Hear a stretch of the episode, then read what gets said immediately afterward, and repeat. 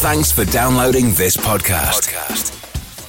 It's for personal use only and must not be rebroadcast, reproduced, or used in any form without permission. Tell your friends they can get their own copy by searching iTunes for Radio Lemon or visiting radiolemon.com. The world's longest running motorsport magazine show, Midweek Motorsport. News, features, special guests, and analysis from the experts. Formula One, sports car and endurance racing, rallying, touring cars and bikes. If it has wheels and an engine, and they keep score, it's on Midweek Motorsport.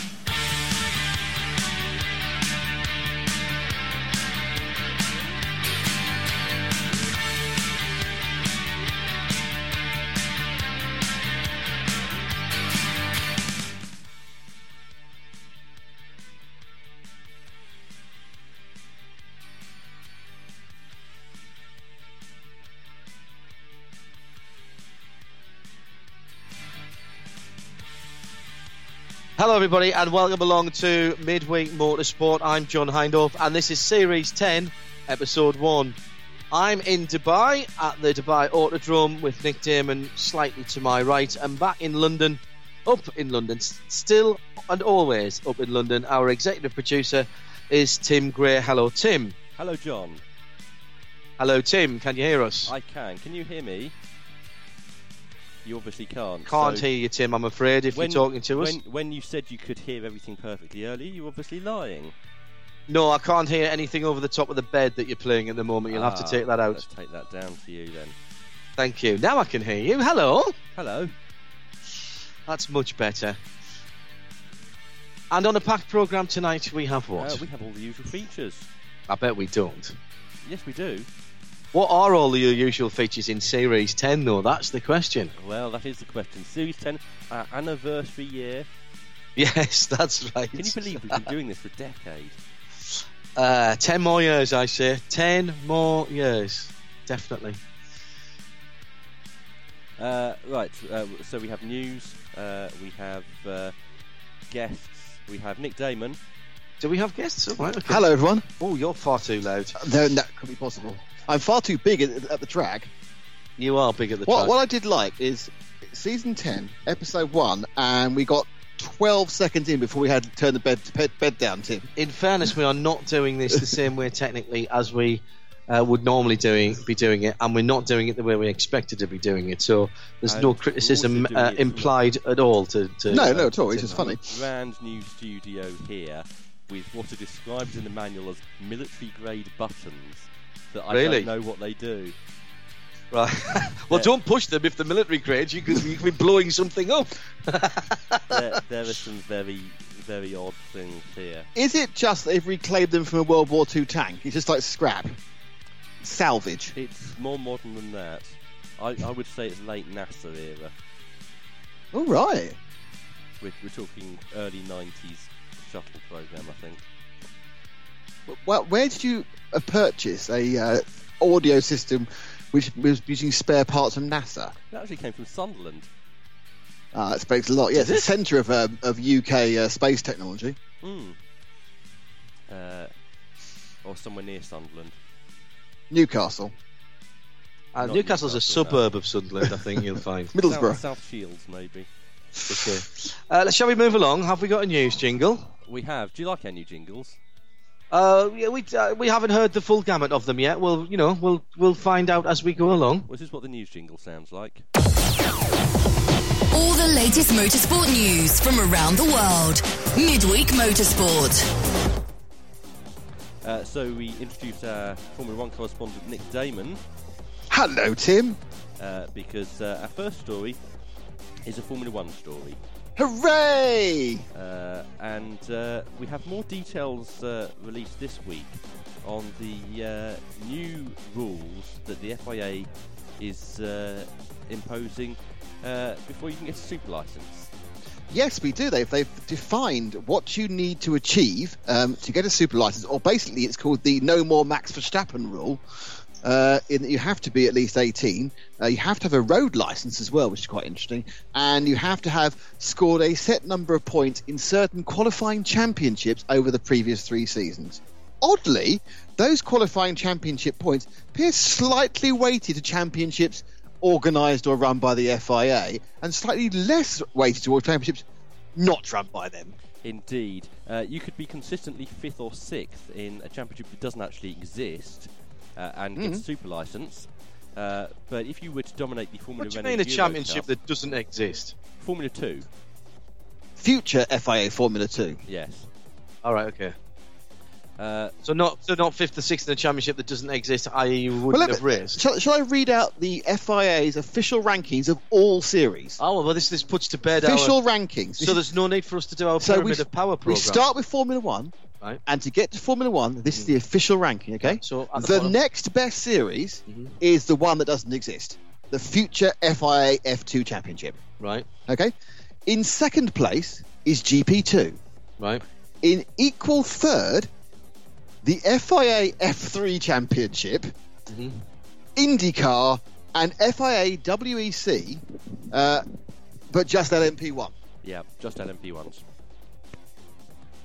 So, h- do you believe that someone who has won uh, or done well in the FIA F3 European Championship is in any way likely to be as qualified to run in F1 as someone who's done equally well in positional sense in the LMP1 Championship E at WEC?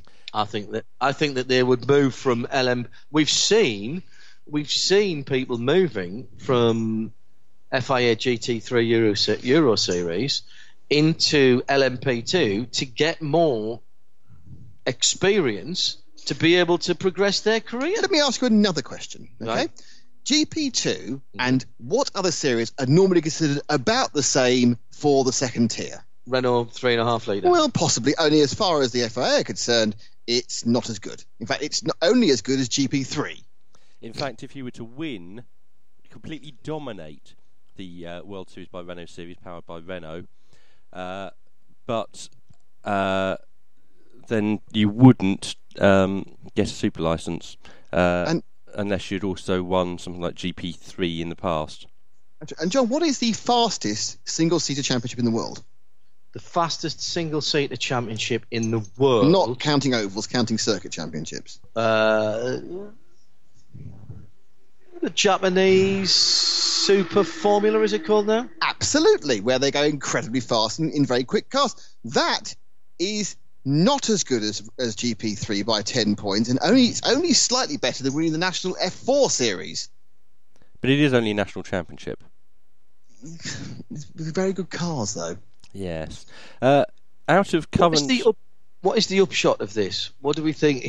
Paul Truswell behind is just Well, the upshot. miming Nick getting onto a soapbox the, here. the upshot of this is there's a very good chance that the organisers of Formula Renault or possibly IndyCar or possibly Indy Lights that's not even mentioned could actually have a file a restraint of trade um, suit with the European Commission Why would? But how, because how? because the way the points are being allocated is discriminated against their business case because it forces drivers into FIA approved series uh, to the detriment of theirs.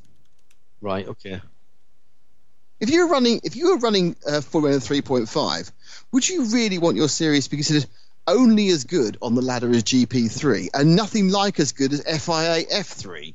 Well, that's nonsense. To, FIA to be F3, honest. 250 horsepower, too much grip, or g- that's a good, a better stepping stone to F1 than Formula 3.5. or LMP one. Or well, yeah, the Olympic one's ridiculous, but there we go. Can I I. think uh, LMP And LMP two is not even mentioned. no, because you wouldn't go from LMP2 straight into Formula 1, would you? Uh, we can won I. three years ago. can I go uh, through uh, some of? Uh, well, in fact, I'm going to quiz you on this, Nick. Okay. Uh, current and recent Formula One drivers. Yep. Uh, who has scored? Who would have scored the most points out of the, the most current and points recent? on the way up? That's Yeah. a really good question. I reckon. Ooh, now the previous three years to where they went in. yes, Lewis Hamilton, Lewis Hamilton is second. He would have scored 98 points. Nico Rosberg, Uh, is down in uh, seventh with 63 points. Really? Okay, so someone's got more than Lewis. Yes. That's interesting. Uh, well, uh, I'm trying to think who it wouldn't be. Obviously, I know the people who wouldn't have many points. Uh, hmm. Ah. So it's. Well, I thought I thought I got that one with Lewis. If if I'm really, really honest, there. Um, so it wouldn't be Massa. It wouldn't be Bottas. Bot- Uh, Bottas in fifth place. So He- he- he was Alonso called would seventy, joint fourth actually with Sutil, suit. Oh, well, he's not both, even in it both anymore. on seventy. So it's somebody who's won. Must be someone who's won GP two. Is it Max Chilton? It's not Max Chilton. Max Chilton wouldn't have got a super license because they only have had twenty points. get 40 points. Yeah, you get 40. So I think of people who, who who's won GP2 Hmm, recently. Must be, must have won it quite a lot. Roman Grosjean. He must have won a lot of stuff. Roman Grosjean, uh, sixty points below Nico Rosberg. oh, no. You've got me on this one. Oh, go on. Who's, who, who would have got the most points coming up? It Who's would the have top three? been Nico Hulkenberg. Hmm. Really? Yes, hundred and ten points. Ah, Wow. So how do you get those? From, from Renault and. He got fifty for winning GP two. Right. 40 for winning the FIA uh, F3 European Championship Ah, right. and 20 for finishing third in it the previous season. She counted over two seasons. Three seasons. It's counted Last over three the years. last three seasons. So the drivers who've been in Formula One recently, who would Mm. actually be allowed to race in Formula One, are Mm-hmm. Hulkenberg, 110 points, Hamilton on 98, Andre Lotterer, remember his uh, one race yes. in the Caterham last year, 90 points Wow. uh, because of his LMP1 LMP1. uh, experience, of course. And Japanese Super Formula, sure. and Japanese Super Formula. Yes, that's where he gets his 90 points from. Suttil and Bottas tie for fourth with 70 points. Pastor Maldonado he gets 68 points. Well, that's that, that shows you the floor immediately. Carry on. Nico Rosberg 63. Roman Grosjean 60. Uh, How many Daniel have you got to get to get your super license? 40. 40. Daniel Kriat 43. Sergio Perez 42, and Kevin Magnussen on 40. Right. There's Uh, quite that- a lot of big that's names it. you not mentioned there. Uh, drivers. So how many? How Mm. many? How many points has Alice Powell got? Seeing as though she was ready to step into Formula One according to her PR. Well, she was because of different rules. Uh, Well, so how many points has she got, and would she be in Formula think One? she- she's don't probably know got because I haven't one. looked at her. Becoming nowhere in Um, mm-hmm. former Northern European Renault. So basically, our world champions Fernando Alonso wouldn't have qualified, Fernando Alonso would only have 25 points. and our world champion Jenson Button wouldn't have qualified, Jensen Button would only have 15 points. and our world ba- champion Sebastian Vettel wouldn't have qualified. 38 points. Oh, just miss out. Just missed out. Unlucky. Not allowed in. Not allowed in. Our seven time world champion Michael Schumacher, 22 points. Now, in fairness, life was a bit different back then in terms was, of what and series were available. I have weighted the series to what they would be. But remember that uh, Michael Schumacher would have got 10 for winning a national Formula 3 championship. yeah. Mm-hmm. He'd have got uh, 5 for being third in a national Formula 3 championship. Yeah. And he'd have got 7 for being second in a national Formula Ford championship. So you get ten for winning a national Formula Three championship. Yes. How many? How many did you get for winning uh, LMP? Forty. Oh, so that gets you in P1. immediately. Yeah. He won winners get in straight away. Right, and what do you get for winning? Uh, what do you get for running, running Renault 3.5? Thirty.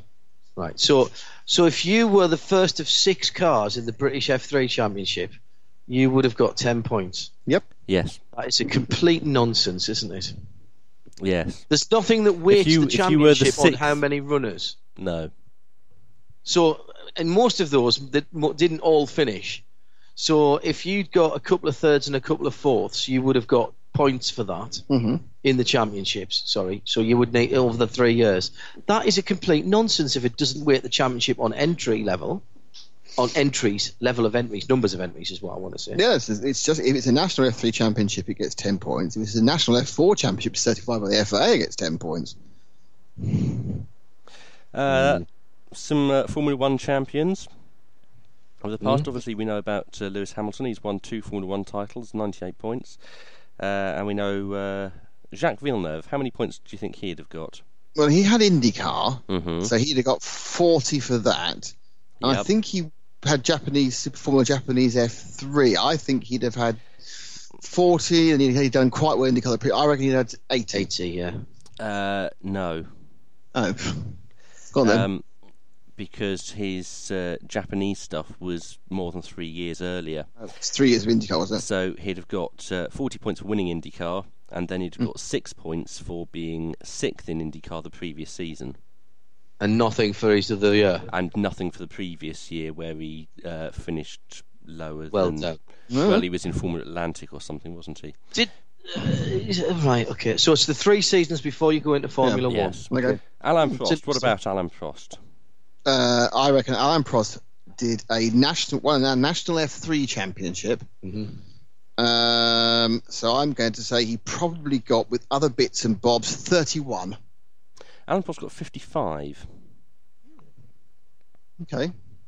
so uh, he would have got in. Ayrton Senna. Well, he had a Formula 3 win, national Formula 3 win. Yeah. Uh, that's 10. hmm So there were two championships. You get two lots of 10 for that. Uh, he would only have got one lot of ten because he only one won lot of one 10 of for them. that. And then prior to that, he sort of Formula 4 quali- uh, 17. He'd have got 40, spot on, because he won three Formula uh, Ford titles across two years. Oh, Would okay. Susie Wolf have got a license? Again, I haven't looked at her. I suspect have got not, about a because in the point. last in the last three years, She's been um, t- she hasn't actually raced, has she? been testing and that sort of stuff. No, I think I think she, and she never did anything when she raced either. I think she got a third. Tell you in what, it Formula does do. Renault. It pushes people out of testing roles, No, which and is pushes, not the worst and pushes thing. them into FIA series. Yeah, well, only if you want to do Formula One. But they all do. At that Uh, They point. all used to. Well, yeah, I suppose so. A lot of people are saying, I, I want to move on from this because this is complete nonsense from I've the just FIA. It's got a not few, few nonsense, more unfortunately, drivers it's to. Uh, No, I don't, I to don't look want at to. It's here. boring. Nico Surely Hakkinen. some- Nico Hakkinen, uh, F3, so I don't know, uh, Macau 40. ten. Surely the people with the most points would have been the drivers back in the 60s who came up through the official FIA F2 championship and got They those 60 certainly points. would have done, yes. Yeah. Except So, a like, lot yeah. of them uh, were doing it at the same time as Formula One when they were Oh, right, I successful. see. I remember. see. Jochen, uh, Jochen Rindt would be my bet for most points ever. uh, Gerhard Berger. Remember, Gerhard Berger was the uh, president of the FIA Single Seater Commission who instigated this whole system. Three. Four. Yes. He, he finished eighth in the FIA Formula 3 European Championship. Okay, so we've made our point here. We, we're now flogging a dead horse. It's a complete nonsense. But you know, people who are saying, There's a lot of money on this nonsense, mate. you know, but it Hmm. is a complete nonsense. But it might have the opposite effect from what they're expecting. It might Hmm. drive people away from this because these are series that are very expensive and don't guarantee you get. They still don't guarantee you getting into Formula One. Jolyon Palmer's won a, the series this year that is the most important one apart from Formula One. And yet, he's not going to get a Formula but One drive neither, this year. neither of the two previous winners. Well, so it doesn't matter about how many points you get for your Yes, but the super point license. It is- matters whether you get a seat in Formula One. That if somebody came in and did a single season, you know, and, and came fifth in GP2, but had lots of cash, they couldn't jump the queue. Because they'd only got the 10 points, and perhaps they got 10 points for a national Formula 3 prior to that, so they wouldn't have enough points. Well, listen, that's you know what? If that's what happens, that's not the worst thing that happens. I don't think that this is the sky falling in, is what everybody is saying. What it says is that if you are an average driver that is competing in an FIA series, but you've got lots of cash, you can't buy your way into Formula One. Yes, you can. Sounds good. Well, Well, no, you, you can't need- because if you haven't got the results in the last three years, if you you've got the can't buy most your- money, you buy the seat at the best team and you win the championship. well, you still have to have some talent for that, Tim. I Yes. don't think GP2 you can do that. You still have to We've have seen- some talent for that. If you're an average driver, you're not going to be able to do that. Let, Whereas us there have a look have at some been- Mm. GP2 champions who probably have more money than talent. Uh, Pastor Maldonado, Max Chilton. Pass them, no, stop. Pass them. G, Chilton's not a champion. And Sorry, he was Maldonado second. actually is one of those drivers who is horribly maligned because things have gone slightly wrong. But he's actually not that bad. Hmm. He ha- won a number of races in GP2. He won a Grand Prix on merit. And yes, he has brain fade. But in fairness, I don't. I think he is unfairly maligned. You know, he was being maligned for. Yeah, all right, he makes mistakes. He's pushing a really bad car last year. Not his biggest fan, but let's not kick a man. Oh. I'm looking on the positive side of this, right? I'm looking at all these people who are cash rich and not talented enough to get to the sharp end of GP2 or GP3, who are still, you know, some of these are still decent drivers, but they've got loads of cash, but they're not going to get a super license on this new regulation. If I'm a, a LMP2 team owner, I'm going to be welcoming these guys with open arms. Yeah, but if they want, if they want to eventually spend their cash in F1, they're not going to go LMP2 because there's no points of P2. but they're not going to get to F1 because they're not going to get a super license. I think this. I honestly think this is going to have be counterproductive.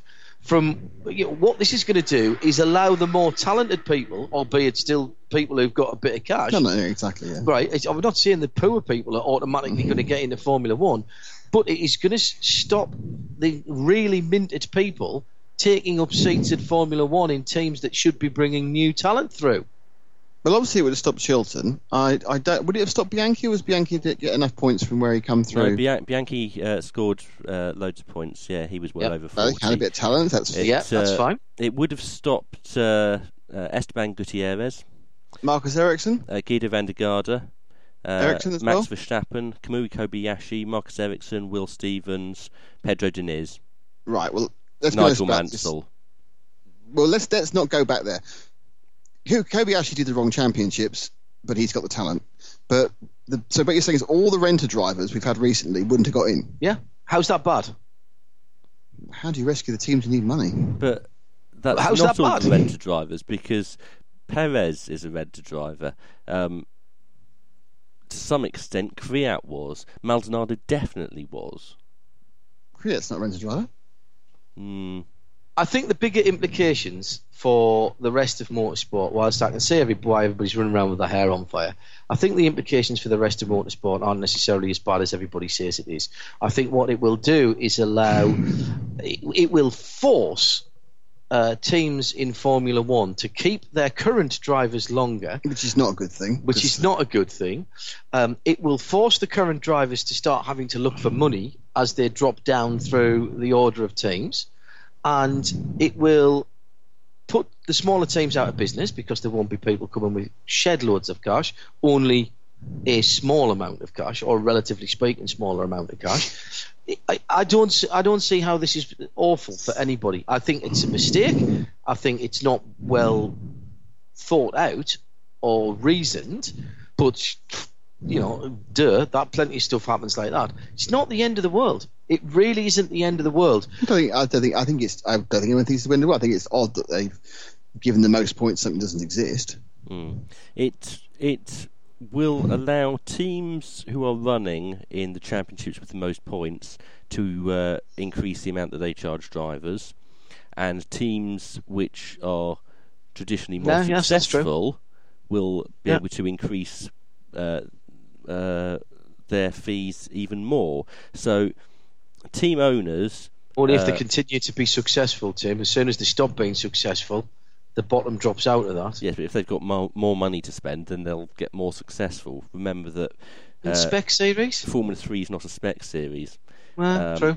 and uh, there's one Formula Three team in this country which has its own wind tunnel. Remember? Yeah, true, true. I think, I- I- honestly, I- um, I don't think it's going to be the massive problem that everybody says it is.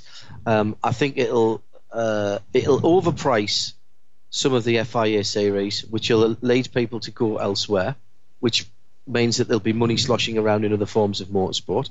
It may well force people away from single seaters earlier in their quote unquote career path. There's plenty of people who start off saying, I'm not going to, to be a single seater driver because I know that I've never got the backing behind me. All this is going to do is make more people think that way. If it makes the FIA series more expensive, um, and, you know, if you are in an area where those are perceived as more important for a super license, of course you're going to charge more. That's supply and demand. I don't have an issue with that. But if you are looking at somebody who wants to try and make a career out of it, seeing my chance of getting of having to spend all that much money to only to get a license, not to guarantee myself a place in Formula One, until getting a super license guarantees you a seat in Formula One, what's changed? Absolutely nothing at all. Final question: Would this make it any more likely that someone like uh, Davide Valsecchi or uh, Andy Suchek would get a seat in Formula One? doesn't make any more or less likely that anybody gets a seat in Formula No, it One. does. It makes it less likely for some people because they won't have the qualification. Before the qualification was a checkbook. Now the the qualification is a checkbook and some points. Max Chilton wouldn't have got his two years at at, at uh, Marussia because he hadn't got the points for it. Man, then he may we would have had to go as Nick, as Tim said, maybe he would have had to go a different way about it and picked his championships differently and go Where- pot hunting. Where would uh, Mauricio have found a driver if they couldn't uh, have uh, Max Chilton? Well, what they would have done, I assume, and it wouldn't have worked out much better for them, is rather than taking the $10.7 million from Max Chilton, they had taken 9.3 or 7.8 from somebody else who had Thought the he was points. seven. No, it's come out today. It's All ten right. point seven. Came out in the Mauricio findings. Um, so rather than his ten point seven, uh, they would get nine point three from, you know, Johnny Smith or from Enrique, you know, whoever it may be. So, can we sum up the last half an hour? The last half an hour is these new FIA proposals are the wrong answer to a question that to a question that actually hasn't been They're a asked. knee jerk reaction Correct. to not wanting a seventeen year old. No, no, it's the wrong answer to a question that hasn't been asked, and it's a ill-conceived and in terms of its structure, but effectively it's the wrong answer to a question that hasn't been asked. That's the last half an hour of what we've just been talking about. The good news is uh, we're going to move on to another news story now. Excellent. The bad news is it's another FIA generated news story. Oh, And by the way, it is our Formula One review coming straight after this show. If you're listening live, and it, it might as well be after the after the, the repeat as well. So, um, it is uh, Nick and I talking about the on and off track machinations of the 2014 Formula One series. Money will play a part again, I'm sure. wait, you Uh, pay F- me this time. Yeah, Uh, FIA. couple of, couple of weeks ago, Mm-hmm. hidden in Christmas where no one would see it. Uh, What, like the FIA wrapped in Christmas with a ball? yes, bit of gossamer. uh, the FIA sent out its World Motorsport Calendar. Now this Yes. is a document Mm-hmm. Had a that's big full of picture of Max Morsley on it. full of Oh, no, no, that useful was last year. information, uh, Right. but with no regulatory value. Uh, but it includes a calendar for every championship in the world which has FIA in its name, from Formula One down to karting, truck racing, rallycross. You name it, it's in there. Drag racing. Drag racing, Yes. if there's an FIA, FIA drag racing European, championship. yes. yeah. Uh, in the Formula One section, and get ready here because you need to uh, prepare your international not surprised face. Right. Okay. The Korean Grand Prix was not listed. Yes. No. Can you believe that?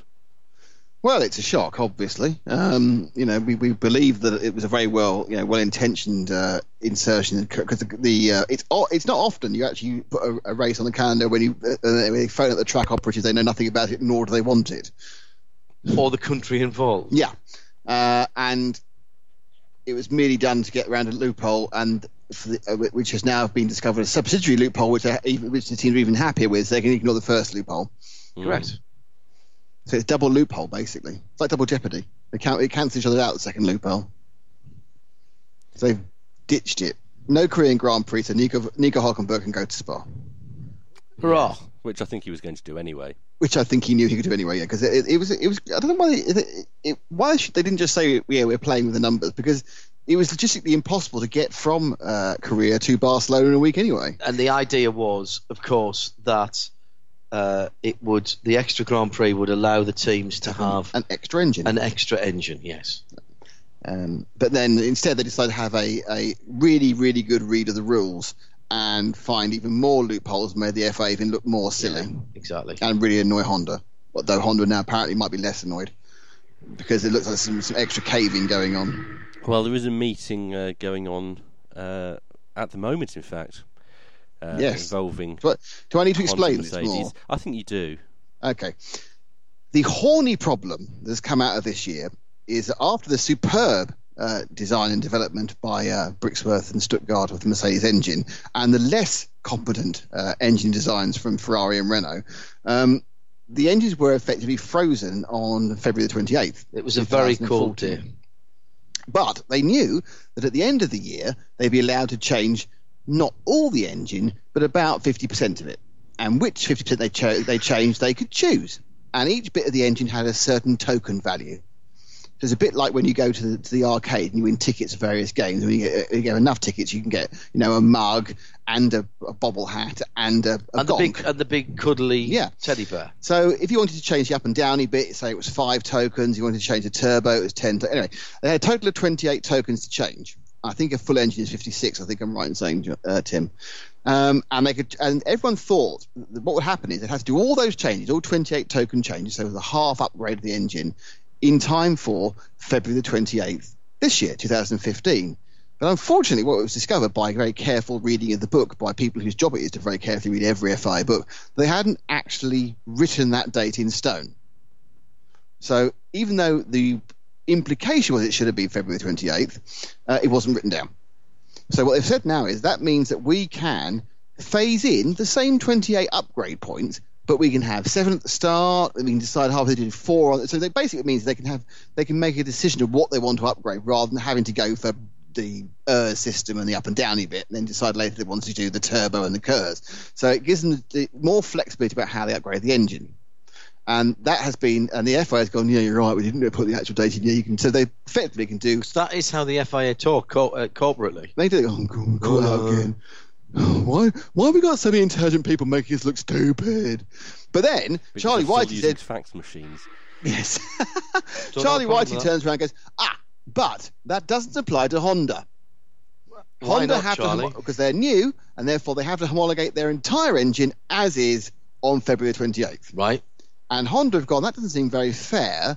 Because why should we? Why that means we don't get to do any upgrades during the season. Correct. We didn't, you know, and and Can't argue with that. we can't. But but, but why should they? Oh no, hang on a second. That was logic. That's it. But and it also does seem that once again that is you've got a major motor manufacturer coming in investing a large amount of money, and the first thing the FIA decide to do is to put them off, basically. Yes, And exactly. you think, and you just think, why is it that as soon as F1 gets over a C, uh, basically as soon as the FIA have patched up the holes from last year's foot shooting instance, they decide before even the wounds have healed to start opening a blunderbuss straight downwards again To and making both themselves feet. making themselves look stupid.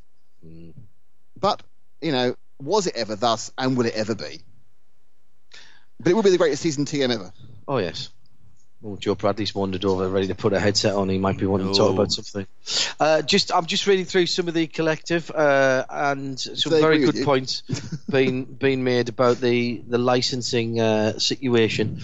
Um, takes no account of uh, this. Takes no account of competition in the championship, which is right. Of course, you could have a really bad year and ace a E championship, Yeah, and get your 40 points or whatever you needed. And just because you've won that championship doesn't mean that you're going to be any good in Formula One or could even drive in a Formula One car. Do you still have to do 300 k of Yes. testing? that's another story. Right? There's another story about that. You have you got that story, Tim? Uh, Let's talk about it now. Yeah. Right. What it is is that there is n- a new, Well done, Collective, for prompting that. there is a new F1 team theoretically. Right. This is a Sam Smith, uh, Sam Collins, race car engineering scoop, which I'm nicking from him now. It's all right. He's put it out there. I'm not breaking confidences.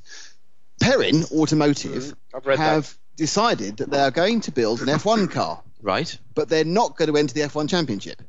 Right? They're just going to let people drive it and get They're their super just going to licenses. let people do their 300 clicks really cheaply. That's a great idea. not not taking up any of the test days the teams don't want to give away. So all they have to do That's is actually build a a, genius car idea, isn't that it? passes the Business crash idea. passes the crash test, meets the design dimensions. They can get an engine from someone who'll lend it to them. I'm sure they can get an engine from one of the three manufacturers 'cause- for money. It's in this month's magazine. Have you seen it? So Have you seen don't. it? So you don't. So you don't have to. It's uh, car engineering. Yeah, yeah. you get sent to. subscribe. Yeah, Yeah, I, buy I, it. I still haven't got my subscription. No. I mean, Uh, the word with that, I'm- I'm sick of asking Andrew Cotton. That's an aside, though. The car is a very, it's the car is a very clean and just Simple. simple, look- for want of a better term, yes, simple looking concept of a Formula One car, and it's within the Formula One regulations. And what a business idea! What a fantastic business idea! Because the problem they got is they have highlighted is that a lot of these guys, that- because of the rules about not using brand new cars, have been doing their testing in V8s, which is pointless because it hasn't got the very important hybridization they've got to learn to use. So yeah, that's that is the plan Uh, I think it's a brilliant business idea. Well- Why didn't we think of that? because we can't build a Because car. we can't build a car. Oh, we'd find someone to build a car. Right. And and what? And then we'd find someone to build us a hybridized engine as well, would we? Well, hang on a second. Got any money? You just buy one. Just go and buy one. Go and buy a car, an old car. And put all the hybrid malarkey in. It can't be that old though, because it's got to conform to current Yeah, I s- I regulations. still think we'd struggle for budget just to get us off the ground, John. Hmm? Mm. You'd have I to sell the think, we, Porsche. I mate. think we struck up a budget for the copies. Yes, woohoo. This is a Ow! Ow. That's- That's why are we where the getting- tone's coming from. Yes. oh, you found it, have you? Right, can you turn that down, please? Because that's really horrible. No, I'm still getting it. It's not coming from Sorry. me. Sorry, dear listener.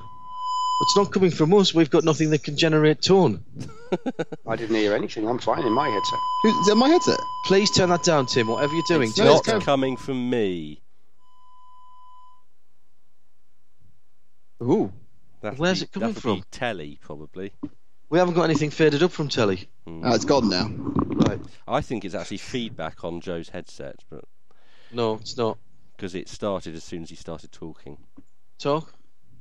It's not in my headset. I No. didn't- Can you hear Tim, though? You can't hear Tim. I can can't you? hear no, Tim. No, that's fine. And Joe still sounds like he's on a Do I need- submarine. That's the same headset that Johnny was using earlier, so. Submarine Joe. That's like Cotton Eye Das- Joe. Das Boot. Anyway, carry on. Yeah, so that's that's F1. So you can we- we, we can build our own car, repairing can, we can test it, and lots of the young men who've got 40 points will come and give us money to do it. Apparently, they're also building an LMP1 car as well, a coupe. Oh, that's been on the cards for ages, though. Uh, and- and- But and they've no plans to sell it as a as a competition car.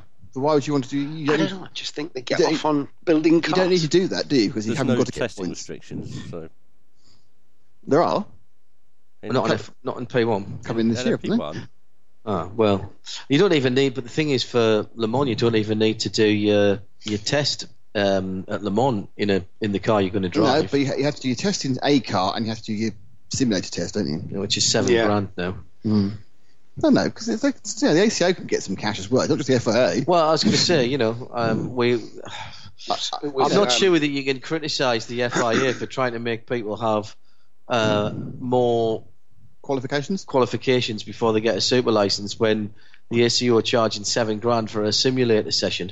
But if you remember what Alex Kapadia told us, it, it's not just about acclimatizing you, you, the, yourself to the circuit. It's about the safety procedures and the Yes, yes. and the safety cars. And he found that a real massive advantage. How is Alex Capardi not being snapped up by someone? He is a super quick silver driver when super quick silver drivers need to be snapped up. Well, he he's actually happy, and I hope I'm not speaking out of turn from here, but it's something he's put on Facebook this afternoon. He's happy to hear that the silver drivers now have to take part in, in the qualifying. Yes, yes, absolutely. Yeah, same so as it's uh, gonna British add- GTs, the same. It's going to add value to his worth. Yes, absolutely. I agree. I think that's very good. Uh, you're listening to Midweek Motorsport Series 10, uh, Episode 1. Uh, Joe, Nick, and myself are in Dubai at the Dubai Autodrome. The uh, sun just starting to drop down behind the. Uh, behind the grandstands, actually, as Tim pointed out earlier, the sun's not moving. It's the grandstands that are moving in relation to the sun. Did, did Tim get the Book of Pedantry for Christmas? Must have. Uh, the welcome barbecue is. Uh, I can see the chafing dishes have been they've been fired up now, so Mm. there's, there must be food on the way shortly. Uh, and uh, we'll move on to our next story, which is what Tim, uh, some sad news, unfortunately. right? Uh, the death of Jean-Pierre Beltoise uh, at the weekend. Yes, this is very sad. Um, obviously, best known Jean Pierre Beltoise, best known for Winning. his Formula One career, winning, Winning in the Monaco. 1972 Monaco Grand Prix in the wet that was on telly with on one- ITV, with and I remember only it. one functioning what? arm. In a what? BRM BRM what? P160. It's good. I actually remember seeing that. Raced I at was Le seven. Mans. Raced at Le Mans Raced many at Le Mans. times. His best best result was a fourth in the in the mid 60s. Didn't I he think. win the Index de Thermique? He he in he won I in, still in don't his, understand. it is- in his first attempt at Le Mans. He was I think eleventh overall, maybe even better than that, but won the in, index of thermal efficiency um, for the 150cc to 1100cc category. And I think it must have been a D jet or something like Do you think that. he also possessed the most French name in motorsport? Jean-Pierre Beltoise. Jean-Pierre Yeah, Beltoise. about twice. He, he he did have restricted movement in one of his arms, if I remember Yes, that's right. That's Was it right. his Yeah. left arm? And his, Yeah. it might have been his left arm. 'cause It was his right left arm, yes. Spear lever on. Um, but he did it, it uh, from a um, an earlier injury from someone. From a Very sports car racing, race. basically. Didn't his in, uh, From sister a marry? sports car. Who did his sister marry? No, Fran- he, no, he ma- he, he married married Sever's Francois sister. Sever's sister. Right. I knew there was a connection with a sister there. They all, all the French drivers married people that who were related to other people, wasn't it? Chabouis Right. was married to Arno's sister, or vice versa, wasn't it? It was all Right. very close, and Lafitte was married to. sad, sad to hear that Jean-Marie a, Le cou- Pen, a isn't it? couple of uh, a couple of strokes uh, were what uh, How old was he? Seventy-seven. thank you very good uh, was what uh, what, what uh, took him from us uh, Jean-Pierre Beltoise who uh, died at the weekend He also Just won same as your- two uh, French touring car championships did he really and 11 motorcycle championships. no Good lad. I didn't realise he was a two world champion as He well was not a world those were the champion, only, days. only a French champion, but 11 French championships he won on two wheels before switching to sports cars in the 60s. if you're wondering by the way why there's car noises outside um, that is because the teams are now doing passenger rides Uh, Yes, there was me they're race thinking cars. Graham The Goodwin was passengers are there. kitted out in fireproof overalls and all the, and all the required gear.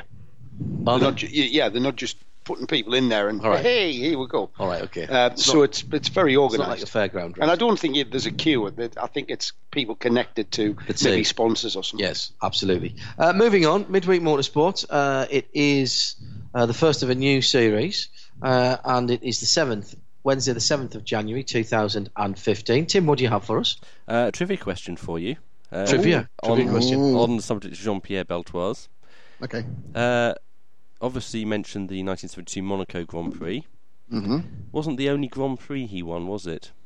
Oh, It was was the only. It was the only point scoring Grand Prix he won. He won two non-championship Grand Prix. Correct. Where?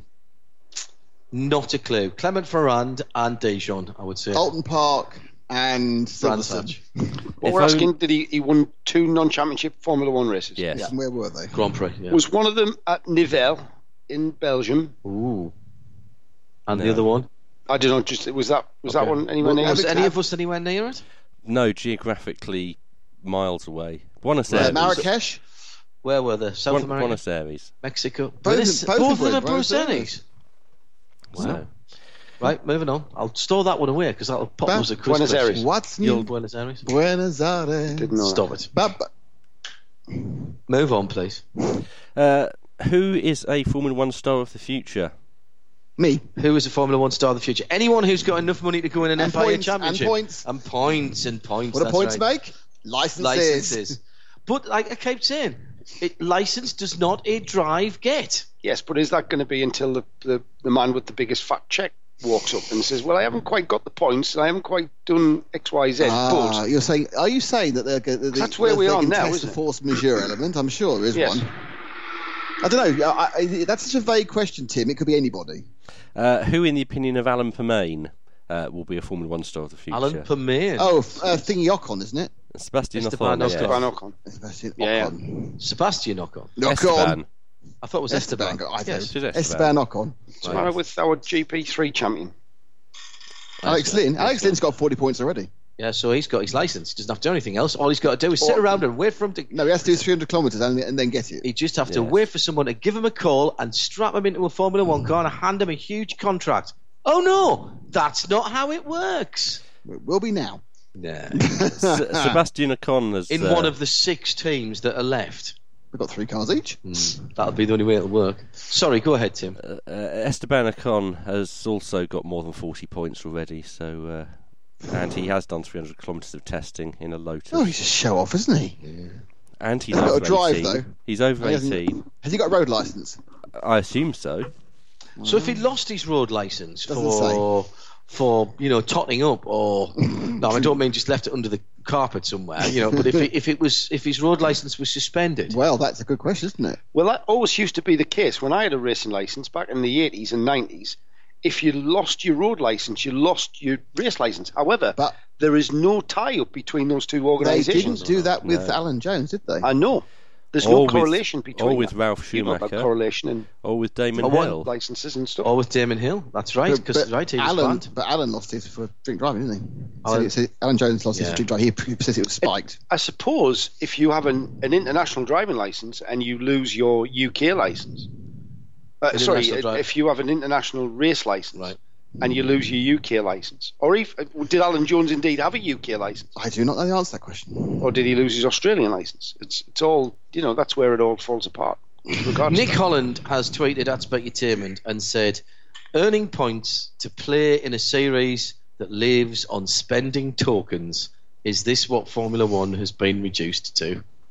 Yes, Actually, yes, Nick. I think there's an idea for a game show in there somewhere. Isn't there? I do. Yes, it's, it's, it, I I think actually even better. than that. It's a board game, isn't it? Really, you got to earn points, spend tokens. Fantastic. Um, Carry on. There's uh, a little bit of political argument uh, going on in Italy at the moment, isn't there, Nick? There's always political argument Silvio, going on. in Italy. Silvio Berlusconi had one of his parties. No. Mm. Uh, Matthew Sergio, Briatore had one of his parties. Sergio Marchion and uh, Luca de Montezemolo. Well, Sergio Marchion does, has blocked Lucas Montezemolo being the uh, What, uh, on Facebook? being. he's blocked him no, on he's Facebook. blocked him being on the FIA, one of the FIA or oh, the F1 commission, isn't he? Or heading the F1 commission? Is that the row you're talking about? Uh, yes. What- Basically, he's gone. We sacked you. Go and fly, go and run the airline and lay off F1. Is what he's saying. Is that what he said? Yeah. And by the way, uh, your liver spots are all joining up. What did uh, de It'll save him having to Montezemolo- get the spray tan, though, won't it? Did he start to say fuming? Yeah. Uh, yeah. No, Fumio. El Fumio. What- Fumio. What did De Montezemolo uh, say? hey, Aye. this is not fair. I, I live don't- in the company and I want to run these sports. It's not fair. He probably said, I don't care. I never won it in the first place. He probably went, he's very. He went, hey, Uh, ciao. ciao. I have all the chicks. Hey, Ciao. That's Ciao, not what ciao. he said. Yeah. He said, "I deserve more respect. Uh, I deserve any more respect. I have deep What's love What's for the matter, Ferrari." you? Stop hey, it, got stop to it. know respect. Jazz hands for all those without vision. Oh dear. I- We seem to have lost Nick altogether. He's It been doesn't away take from... much for him to break out into song. Yeah. I've got to say, Nothing at It- all. we had jazz hands twice now. I know. On both occasions, jazz hands. I know. Is that in a metaphysical sense, John? No, uh, It's a hand sense, isn't it? no I'm, I meant I, that we've will- lost him. I It's my will- very own hands device. I don't think they can touch you for it. not, oh, well, I wouldn't want Not to. if he's waving his hands around No, I like that. don't You can think get you can. near enough to him. Moving on. I've heard reiterated gratuitous and sometimes unfounded accusations. I do not want to fall for such provocations. It's fair. I, I Yeah. can't do that in the accent. It's too complicated. No. uh, And he can't There's remember lots it of anyway. lots of words. There's provocations I think you could possibly do, but yeah, basically he's not very happy, is he? No. He's not. Neither of He them are feels very upset. happy. Well, no, Martielli isn't very happy because his team's rubbish. And I suspect he didn't realise how rubbish until he took over. Mm. Moving on. Uh, bike news. Excellent. It's not push button music, that would upset me. MotoGP. Excellent. Keep going. We're getting to the hub of it now. Uh, Okay. what does uh, Mark Marquez think about Valentino Rossi? He He's a thinks very- he's amazing. He thinks he's come back unbelievable. He never would have credited it that the old boy could still do it. he thinks he's old. That's exactly uh, what he thinks. Uh, that he's uh, incredible, unbelievable, And uh, old. and amazing. Uh, what does Valentino Rossi think about Valentino Rossi? He thinks he's the best he's Uh, ever been. I'm too old. He he said. The really best does, I've ever yes. been. I'm older, but I feel hundred percent. So we were both right. Yeah, he's old but really, very, really good. I mean, yeah, in, in, let's be really honest about this. He had a very, very good year last year. He beat he beat his teammate That's all you can in, ask. Jorge, in Jorge Lorenzo, who is a uh, multiple world champion in many ways, drove him away from that team and into the arms of Ducati three uh, four years ago. Uh, and, it, and he is doing it at 35, 36 years old in a sport that is incredibly physically demanding, both in And he's getting multiple younger. injuries and in uh, the physicality. And it is effectively, I think what he's done the last year is, is repaired any damage he had achieved to his reputation during the Yamaha. two years at uh, at Ducati. because he- Ducati, sorry. because he basically, you know, he's proven he's the best person not riding a Honda. And whilst we know Marquez is better than Pedrosa, we don't know how good he actually is because that bike is fantastic. It's obviously very good, but that bike is fantastic. So, you know, I think it's a, a situation where Head-to-head match race between Marquez and Rossi on similar bikes. one thing, I, one thing I think is pretty. On rubbish bikes. one thing I Give think is, everybody a chance by putting Marquez on a Ducati. That would make things interesting. it would, but but he'd Mm. be Give at the front. everybody- He'd be at the front. He fell off. Give everybody a chance by uh, giving uh, Marquez a Honda with no engine and a set of pedals instead. Uh, that would that Mm. You'd might still work. get them down. what, they, what, what they should do, they should give him the, ni- the 2008 Honda, which uh, Jensen Button couldn't drive uh, before it became the good brawn. Hmm. yeah, true. Moving on. doesn't Ducati's uh, head of motorsport have such a fabulous name? Go for it. Who is it? Paolo Ciabatta. And the amount of bread he's earning. Probably less Is it than a- this one. Is it a crumb of comfort for Hmm. the board? He's the toast of Italy, you know. Is it? Yeah. Come on, Joe. I can't hear what Tim's saying. Ah. So your comment meant meant He's nothing. called to he's me. called Paolo Ciabatta. Oh really? Who is? So we're looking for Bread baked, bread based, puns. baked jokes. Red, puns. red based Yes. race Ducati- drivers. Oh, Ducati bread-based jokes. All right. Uh, Paolo Ciabatta. Yeah, that's his name. Anyway, moving on. it's too late. You've missed it now. Yeah, it was, it's gone. the moment's gone. The moment's passed. More buns and puns. There you have it. this is going swimmingly, isn't it? Isn't I always it? love the first of a new season. Come on, I'm so glad we've got all the features all the features. um, and Hmm. uh, the full team as well. Um, I'm completely lost my place now. Where were we? Excellent. Moving on. Ducati. Yes. Uh, I was going to say, is there any more um, bike news? And I don't think there is. Yeah, We we actually never finished talking about Ducati. Um, No, What's uh, Ducati's disadvantage uh, this season? they're Italian. This season. The season coming or the season gone? The season coming. Uh, they're going to be very late developing their new bikes. They're doing a lot of work for it, so they might not get to test it before the first Their race. bikes are too red. um, because they, When when did Honda and Pizza. Yamaha first test their 2015 bikes? uh, I think Casey- 1911. I think Casey Stoner was running it in April or May last year, wasn't he? Uh, May last year is correct. Yes. Uh, when will Ducati first test their new bike? 2016. In March. Probably right, actually. It's March, is it? Possibly I'm late pretty- February. It's a full year later. because they, because they, they basically when they got the they, It's when nine Mr. Jabata, when Mr. Jabata came in, uh, he couldn't take a crumb of comfort from what was. I Mm-hmm. did that already. Did you? Oh, I, I was, I was too Did busy. I was too busy prodding Joe. I'm trying to butter you up here, but carry on. Ah, anyway, so uh, basically, yeah. So he went. So they this- couldn't jam it in at their busy schedule to build a new bike. could No, they they couldn't. No. I, I think I finished about an hour ago. I don't really have to be here. no, no. Anyway, so they decided they needed to completely redesign the bo- bike from uh, ground up. They were quite reasonably happy with the engine, but everything about the uh, the actual um, bouncy up or down bits and the chassis bits weren't very good. So they decided to start from I scratch. take it they're still using the twin. redesign the whole lot. Was it a bit doughy?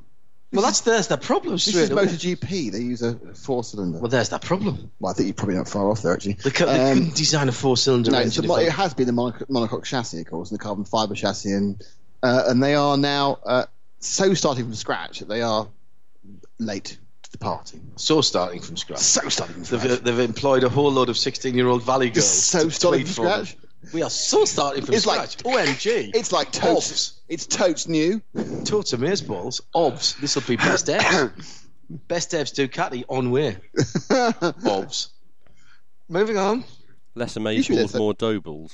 Yes. You should be their their uh, social media I uh, could do it. strategist. Ciao. Ducati do think they're going to win races this year, though. So uh, that's good. Well, someone has to. But Yes, but they haven't said which races or in which championship. they didn't win anything in, in World Superbike either.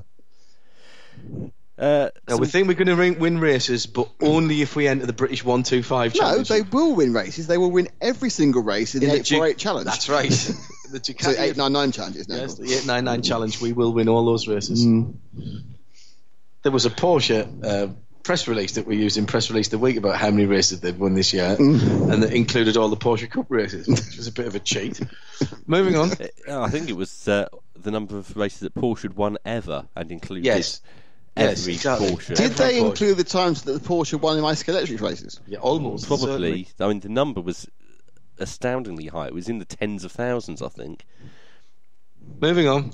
Uh, sports car news. Should we start? Oh, doing yes. this? Yep. Uh, We we've He's Well, excited now. yeah, we've got We've- six minutes got before the six top of the minutes hour. more still to Yeah. come. So, Yeah. um, very exciting. Uh, during um, He does sound excited. I'll give No, him Oh, that that. was, it was quite up, wasn't it? It was like woof.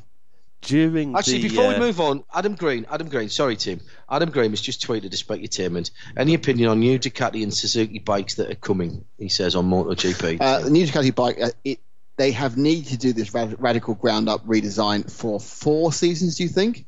yes, or at, at, at least that. At least that. The- Probably uh, Suzuki that have produced lovely, a lovely video about the development of their uh, their bike. I think Suzuki uh, first year back. They're going to need another a year to get it going, but it's quite Who's a complete- Suzuki got riding for them? uh, Bautista Oh, yes, that's right. and oh, damn it, and, and his friend, um, the other one, The other Uh, one in the Suzuki yeah. overalls. and uh, they have built a conventional bike. They, uh, it was a little bit slow in testing. Uh, in that, it took part in the last race as kind of a guest bike in Valencia, and it wasn't tested. It needs a, a big run. I think they're going to have problems. They'll probably be. They're just going to look to be faster than the non-factory bikes. And they'll probably be in a kind of a gap on their own. I would This think. might be an old news story here because it says uh, Barry Sheen and I think that I think I think I'm, somebody needs to up uh, update that. Maybe it's Mark Heron Romal- is it Suzuki. Mark Romalandri? oh yes, he, he didn't want to do it, did he? No, that's right. there you go. I guessed when I saw Marco. Mm. Um, okay, that, that's fine. Right now we've now got uh, five and a half minutes to do very That's quick more with the than half a sports minute. car news. Well, I'll just say Marco Melandri ha- has publicly said, I'd prefer to be in World Superbike. But He has, he's had a horrible time in MotoGP on about three occasions, and he hates those Bridgestone tyres. I think it's going to. I actually think it's going to be another good MotoGP And I season. think if if Yamaha can get close to Honda, They were getting there at the end of the season. um, I think it's gonna be better. I think that Lorenzo had a real heads gone moment half through the season and didn't really get it back, so he needs to have a really good think about things. I lost interest in this year's MotoGP. What is brilliant? really? Have, have I missed something? yeah, amazing. the end, the end of the Seriously. season It's one of was those better. things where when you stop worrying about the championship and start thinking about the races, you had to do Right. after Marquez had done that thing at Yeah, the yeah, front. yeah, yeah, yeah. The second half of the season was brilliant. And Marquez did make some mistakes. He showed himself to be hu- human. In fact, he fell off. Yeah. He fell off at the world's slowest corner, Mm. the actual slowest corner, officially TM, in the in the whole of in the whole of the championship. he That's fell off. when it's easier to fall off a bike, mate. Oh, As you're you just saw you're just seeing that. when it's going at its slowest. You're just seeing. you get very No, because wobbly. The, the gyro, gyroscopic effect that you lose and all that. I, I think Science I, I still think gone. it's going to. If it was that, I would fall for every single corner. 'cause I never go that fast. It, it's That's a exactly the little same story on, that Hindoff knows what I'm talking about. Yeah. it's exactly the same on uh, a pedal bike. If you slow down so much that, uh, that you stop pedaling and you just let the uh, momentum carry you as far as you can, you just fall over. Well, not if you put your feet down. Obviously, you got to remember to put your feet down when you come to a stop. I think Tim, that's the thing. But you're not If trying you to come don't to a do- stop. You're trying to go around a corner. All right. Okay. Uh, Anyway, anyway, bit quick bit of sports car news very before quick still bit to of come. sports car news. Uh, during the uh, test session uh, this morning, at my time, Yes. afternoon your time, uh, you Yes. mentioned Gabriele Lancieri.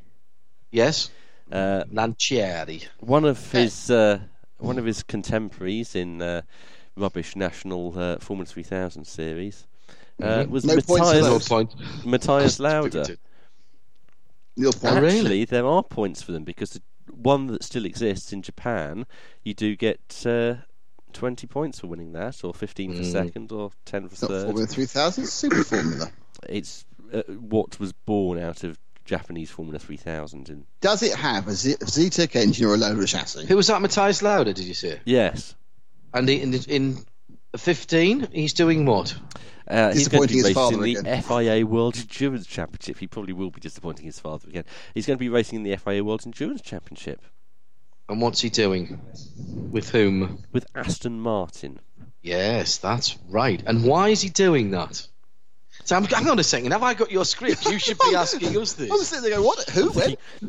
Who who's the uh, sports car expert here? Well, it's John. Yes. So why is he doing this? Because I'm guessing he is a he's been ranked as a silver driver, and he's going to get a, to drive in a pro-am car. Yes. I don't Is think that he's right? very- I don't think he's Last- very good silver. Last year, uh, he had been a gold driver, How and I'm on thinking, earth how did Uh, he on earth qualify as has a gold? Matthias Lauda ever qualified uh, to be a gold driver? Apparently, Because because he did Super Cup in 2011. Right. He did a full season of Super Cup. And came in the top He's 10. done DTM. Wasn't Badly. he, wasn't From he all at the 16 or 9? N24 last year. Yes. He's done them all badly, though. He he did GP2 in 04 and 05. He did the final year of Formula 3000. Yes, but he And- didn't score any points. And there were Right, only 11 okay. cars. He did the FI, FIA World That's not possible. GT1 Championship, which was then GT3 in uh, Vita for One BMW. And he did the Indian based single seater Formula MRF thing. Yeah, but that's And the- sort of Formula Renault level MRF. It's Okay. Well. So, do we think him being a silver driver is all right? I would He's say- com- Ron's. I would he's say competent. silver or bronze. No, no, I disagree. He's I experienced disagree, Nick. enough I to think be that's silver. quite harsh, saying he does things badly. He doesn't do things badly. There are quick drivers and there are super quick drivers, and we tend to always And then there's kind Matthias of Lauda. gloat on the uh, on the on the really quick drivers. I tell you now, loud Matthias Loud Matthias Lauda. Uh, neither of us could catch him. He, he, He- didn't he's a disgrace competent quick himself, did driver. he? No, exactly. Why isn't he in Formula E? You think he'd be, he'd be Formula E. sign him up.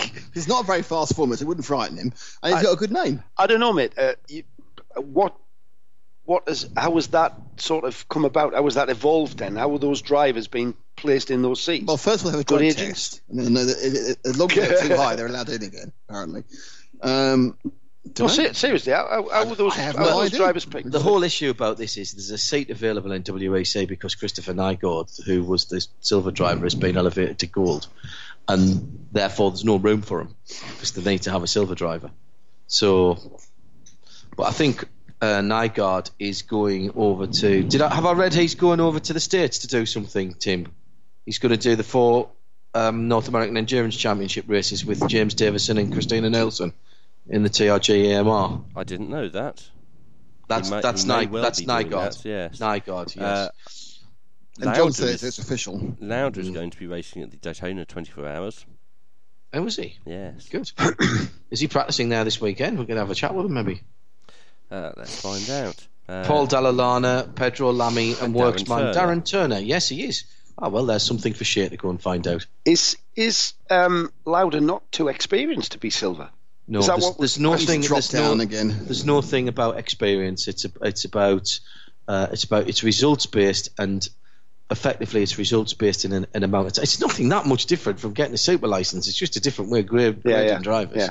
Right. I'm not going to I'm not going to sit and criticise the FIA and then say the driver rankings in in uh, um, in sports cars are any better. It's just a, it's just a way. The only reason that you need driver rankings in, in sports car racing at all is because you've got classes that demand that you have what are called non-professional drivers in them, or at least actually it doesn't say non-professional drivers. It says silver or bronze. It's because it doesn't say anything about whether they earn their living out of doing it. It says how they're graded, and here is a set of criteria on which they are graded. If they have finished if they have finished in a certain championship at a certain level, then they are a gold. If you have done certain things, you are a platinum. If you are a certain age, you drop down from a platinum to a gold or a gold to a silver. If you are pants and haven't started racing until you're in your 30s, you can never get to be higher than a gold, I think, um, or something like that. So it's it's just a regulatory procedure to grade people so that you don't get teams full of hot shoes Yeah. pot hunting Yes. in in the amateur category. If you didn't have an amateur, amateur category or pro am categories in in um, LMP two, which is effectively pro am, and um, GDE. or- let's not call it pro am because people get annoyed about that because people think it's about earning money and it's not. In experienced plus non-experienced drivers or experienced and different or graded driver categories, easiest way to say it. If you didn't have graded classes, then you wouldn't need it. But you do need graded classes because if you didn't have graded classes, the people who bring the money would never win anything because you'd have three pro drivers in a in somebody who wanted to buy the in a manufacturing class who wanted to buy a win, And they would stop bringing the money. and they would stop winning money, and there'd be no cars on the track. Yeah. And and to prove that fact, and to anybody who thinks the driver rankings are wrong or it doesn't work, right, there's always going to be anomalies, and if you don't like it, you can appeal. But money is not part of it. I had a big discussion with a, a few people when I was at Race of Champions about this. It was very good natured on Twitter. It was very good actually. Money's not a part of it. It never has been. Until it is, it doesn't matter whether if I'm graded as a bronze driver and somebody thinks that I'm an addition to their team and I can go out and drive the car quick enough, if they pay me hundred thousand dollars to do that, that's got nothing to do with whether I'm a bronze driver or not. I'm a commodity. I'm in demand. Why shouldn't I get paid for it? Precious metals. Yeah, exactly. Bronze has a value too, you know. It Um, does. But- Certainly, it's made in a Rodin sculpture. It does. but the the point, the whole point of it is that it is just a mechanism to keep people racing, and to all the proper pro drivers who earn their living out of it, if it wasn't for the guys who aren't proper pros buying cars and buying seats, they wouldn't have somewhere to go. Mm-hmm. So be careful what you wish for, fellas. Be careful what you wish for, otherwise you'll get a silly points-based thing like single seaters, which is going to push are you all the talking about? prices up. Uh, you're listening to Midweek Motorsport. Uh, we passed the hour about four minutes ago. I'm really It's nervous si- about this bit. it's series. Well, you're gonna have to turn it right down because the way we're working this. Uh, how how long is the uh, the the, the doobry? it's uh, is it a donut? it or is a it donut, yes, and it's Right, and how about a long's- 53 second hole. Okay. Uh, you're listening to the first episode of it. Means nothing to me. Uh, you listen to a, Vienna. a, brand, a brand new series of midweek motorsport. I'm John Hindoff, Joe Bradley, and uh, Nick Damon are with me here in Dubai, and Tim Gray is up in London. Well, that's working well, isn't it? It's one of the new ones. Midweek Motorsport, where we're only halfway. Uh, so, still to come on the brand new series of Midweek Motorsport, more of the same. The jingles may have changed, uh, but we're still wombling on in almost unintelligible fashion. Uh, we're in Dubai, so we'll be talking about the Hancock Dubai 24 hours uh, in a little while. We've also got some more, plenty more sports car news for you. It's been a very big news week for sports cars. Looking ahead to the Raw before the 24 uh, as well this weekend. Shadam and Jim Roller will be bringing us all the news from that on Saturday and Sunday, and live sports cars from Dubai this weekend as well. Uh, all still to come, plenty of chat here on Midweek Motorsport Series 10, and it's a brand new series. So this is episode number one on RadioLamont.com. Midweek Motorsport on RadioLemon.com. That wasn't bad. Wasn't bad at all. No, quite like that. That's quite funky. I quite like that. So we mm, run into the second hour. We're in sports car news. Shall we stay in sports car news? Yes, you carry on with sports car news. Well, we can talk about more uh, news from the uh, from the the Raw before the 24, actually, because the entry list came out at the weekend, and there's been some absolutely brilliant names turn up for it. Um, Rubens Barrichello, That's a brilliant name. going Who's to he do the driving for? Rolex. Uh, he's going to do Starworks at the weekend. Is he Uh, BMW Episode powered seven. uh, Daytona prototype. Um, Ryan Hunter Ray joins him. He's been trying to find a drive for ages. He- He's been hanging around with his helmet going, Can you have a drive, please? But, but- but all over How the about, shop. Mm-hmm. how about this for a team, right? Uh, Ryan Hunter Ray and Rubens Barrichello, Brendan Hartley, Right. Tor Graves out of retirement, and the only one who's a regular Starworks driver is Scott May. Torgrave's retired because he hated all racing people. They're all horrible to him and they weren't trustworthy. So, what's happened in the past year to make them trustworthy and un- unhateable? well, interestingly, he's gone. He's gone to Starworks, so I'm not sure how that works. Uh, we, uh, Alex Brundle, friend of the uh, show, and well-known groovy person, uh, is uh, heading to the States as well at the weekend with Olivier Pla. And he's praying, praying not to get the company overalls Right? Who? Yes, why? because he's with the lime green crown. He is with the lime green claw. And this is the new leash year with the Judd engine. First time we see. In fact, all of the P2s, bar the Mazdas, this weekend are brand new cars for the Now season. they sorted the masters out. Are they getting there? They're getting there. That's very, that's a very generous statement. The, the thing is that they are they are trying to do something with, which is very difficult, which is make a stock street diesel block a race engine. And I I I, th- I think that is laudable because that's the rules. That's the rules in in P2. It's got to be a straight block, stock block, or based on one. And I, I think that's a laudable effort, but it's been I think it's been more difficult. Um, what else have we got?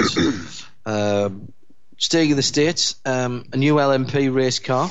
We were kind of expecting this. RV Motorsport and Riley Technologies have uh, now got their design of the what's going to be called the AR2, the RV Riley 2. This is the LMP3 category. Now this comes hot on the heels, of course, of Janetta laying down 15 cars, and already I think they've sold eight already. These, LES. are- these are just renderings. These aren't actual. This is in the first car, is it? Correct. But the first cars from Janetta aren't that far away now. They can't be. I think No, they- no, no. They're, out- they did- they haven't they delivered the first one. They, they may well have, yes. Um, this is the third LMP design, LAS of the of the other consortium as well. Um, th- th- I expected this to happen, and I think we've talked about it a bit. This is, I think this is very, very good news. RV Motorsports are Trans Am specialists. They've been building Trans Am cars for for years, and they've already been collaborating with Riley in that um, operation. I think the future of prototype racing in the States has to include LMP3. Well, isn't it, in isn't some way, it shape, going to replace Prototype Challenge really soon? I, I, I, Another- I another- think if there is, I think if there is a replacement for prototype challenge, if there is one in IMSA's future, then it it needs to be Well, they've asked, them to, something like they've asked the P3. PCs to do an urgent upgrade, haven't they? Safety upgrade to Mm-hmm. have the anti-intrusion Xylon side of things. So I wonder whether that was they're trying to wheedle them out by making them spend money. Because the reason they're, they're obviously trolling around is because they're so cheap in relative racing terms, obviously. Uh, they're, they're very old. They've lasted a very long time. They've been amortized over many They'll have- seasons. they'll have rusty carbon fibre soon. Yes. The um, I think in some way, shape, or form, P3 has to be a part of IMSA's prototype racing future. Now, whether it rela- replaces PC or whether it replaces the current prototype category in its entirety, Really? well, Hmm. Yeah, uh, the P2 premier- hasn't the taken off. premier prototype in the States is P3. But, but why sh- why would it not be? It doesn't matter if it's got nothing else to race against. it's think- quick enough to be quicker than the GT cars. The, the, if the, if people aren't going to buy P2s and race P2s, LM, uh, uh, DPs are gone at the end of next season anyway. So either you buy a P2 and race a P2 and wait for whatever the next cycle is, or you go with something that's already available. The issue, the biggest issue that everybody's had, I think, in the States is that there's not a, a US LMP2 manufacturer. Well, if Riley's going to start ma- manufacturing LMP3s, you can keep the money in the States and you know, support your own industry. I thought Oak were going to manufacture in the States. Or I'm doing a P3 car. No, but P2 car. I Right, think yeah. I think the key to the success of LMP3 will be keeping the cost. There's a massive gap between GTE racing or GT racing, Mm. a, pro- a production based, a, a road based sports car, um, albeit developed heavily into a racing GTE, form. E. you take GTE out of it because Right. G- GTE is now more, or as much as, if not more, Then than LMP2. P2. Yeah. Right. What What's the Americans calling GT at the moment? 'Cause it's in- GTLM, Right. Yeah. E. and then GTD for so GT3, let's say. that. That's that in America. That comes in in 2016. Yeah. Well, that's where it's going to In be, isn't IMSA. it? Yeah. And if you've got a, a customer who's running GT3 and he comes to you and you're and you're the, the race team and he comes to you and then where where does he aspire to? That massive gap between GT3 and LMP2 is just forget it. It's a huge one. If LMP3 can maintain its position there, and it can be attractive to aspiring participants and clients and customers and call them what you will to make that jump and advance and and, and go f- you know become uh, to jump into a prototype the, the, the key though is keeping the cost down which is by definition very difficult with a with a prototype car because everything's bespoke bespoke design etc um, and the methods of building a carbon tub prototype is a lot different to uh, a production based sports car albeit a very expensive sports car but I think, yeah, I, I, would, I would love to see that happen. You can see in the US, GT3, LMP3, LMP2. There, there's your sports car series, isn't it? could be. And that wouldn't that be fantastic? Yes. And and if they use the balance of performance, like we've already got. So are very you well saying get developed- rid of LMGT in the states Yeah, absolutely. because there's only Corvette that really takes it seriously? Abs- absolutely. Why? Why not? Look what GT3 are. GT3 cars are fantastic. GT3 cars. What do you aspire to from that? That's the problem. This is the problem, but that's where LMP3 is going Because to come in. GTE is expensive, and you, you really the place to go would be to either do ELMS, where you can win a, a spot at Le Mans. You could do GTLM at, in IMSA, but you're not guaranteed to win a spot at Le Mans because that goes to a pro am team. Uh, or you could go and do WEC and might possibly win a world championship. those But you reasons. spend a big money to do what, that. What you have just said is the very reason we are sad. The only reason that you want to you do a GT championship is because you want to go and drive at Le Mans. Yeah. And GT3s are never going to be allowed to go No. to Le Mans. No, but you you've got to start somewhere. And the reason why we're sat here doing this show from Dubai, the reason why we're at the Nurburgring last Mm-hmm. year, uh, et cetera, et cetera, and all the other and the Spa 24, is because of that gap. That's why GT3 is so healthy. Mm-hmm. And you have a massive pool of people. Look, look at the entries that Creventic are getting, that uh, other series that run GT3 are getting, making that step on a on a financial basis. We've got is ne- huge. have we got we've got thirty GT3 cars here, haven't we? Twenty nine GT3 cars here. It's the A6 class, isn't it? Yeah. Plus the, the 997. No, no, they're cup cars. Are they cup cars? so out today, out of out of three quarters of the field, there was twenty odd, and I think there was four that didn't. Well, work. look, John, that we've got three screens in front of us, and the first screen is virtually filled apart from three cars. with- 23, with top Group 23 A6, which is I think we've got GT3. 29. I think we've got 29 GT3 cars here. 10 years ago, there was no GT3 cars here. There it is. Bath- Bathurst, in a few weeks' time, will field more GT3s in the 12 hours than they had V8 supercars for Really? the 1,000 Ks. Hmm. Yeah. For the biggest Yeah. V8 supercar race on the planet. There will be more GT3 cars as one class of the 12 hour race than there was V8 supercars. I mean, I love GTE cars. I think they are the, the dogs. You know, when you They get are up- the ultimate when you iteration, get aren't up they? Mm-hmm. close to those cars, you know you're looking at it. I it's agree. like it remi- they remind me a lot of the old GT2 class, where they were a, As they they were a should. road car on steroids. You know, Yes. there was a, and very much so. And I think they've gone to that look. They've got you know they've grown they've grown muscles kind of thing, haven't they? The wheel arches on the new Porsche, for instance, g- takes me back to um, back 10, 15 years to GT GT2 uh, visually. Um, however, I think just the just the idea behind GT3, LMP3, and LMP2 in America, and I, as I um, when I listened to Lawrence Tomlinson's interview with you, I thought, hmm, British GT, why not?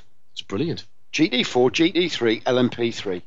There's your British GT Championship. Well, you don't need P's because it's only a GT championship. No, we'll call it a sports car, British sports car championship. The- It, the, it is a possibility. Yeah. The, the, the biggest issue that sports that ACO sports cars has at the moment is where do you go to get the multi-class experience?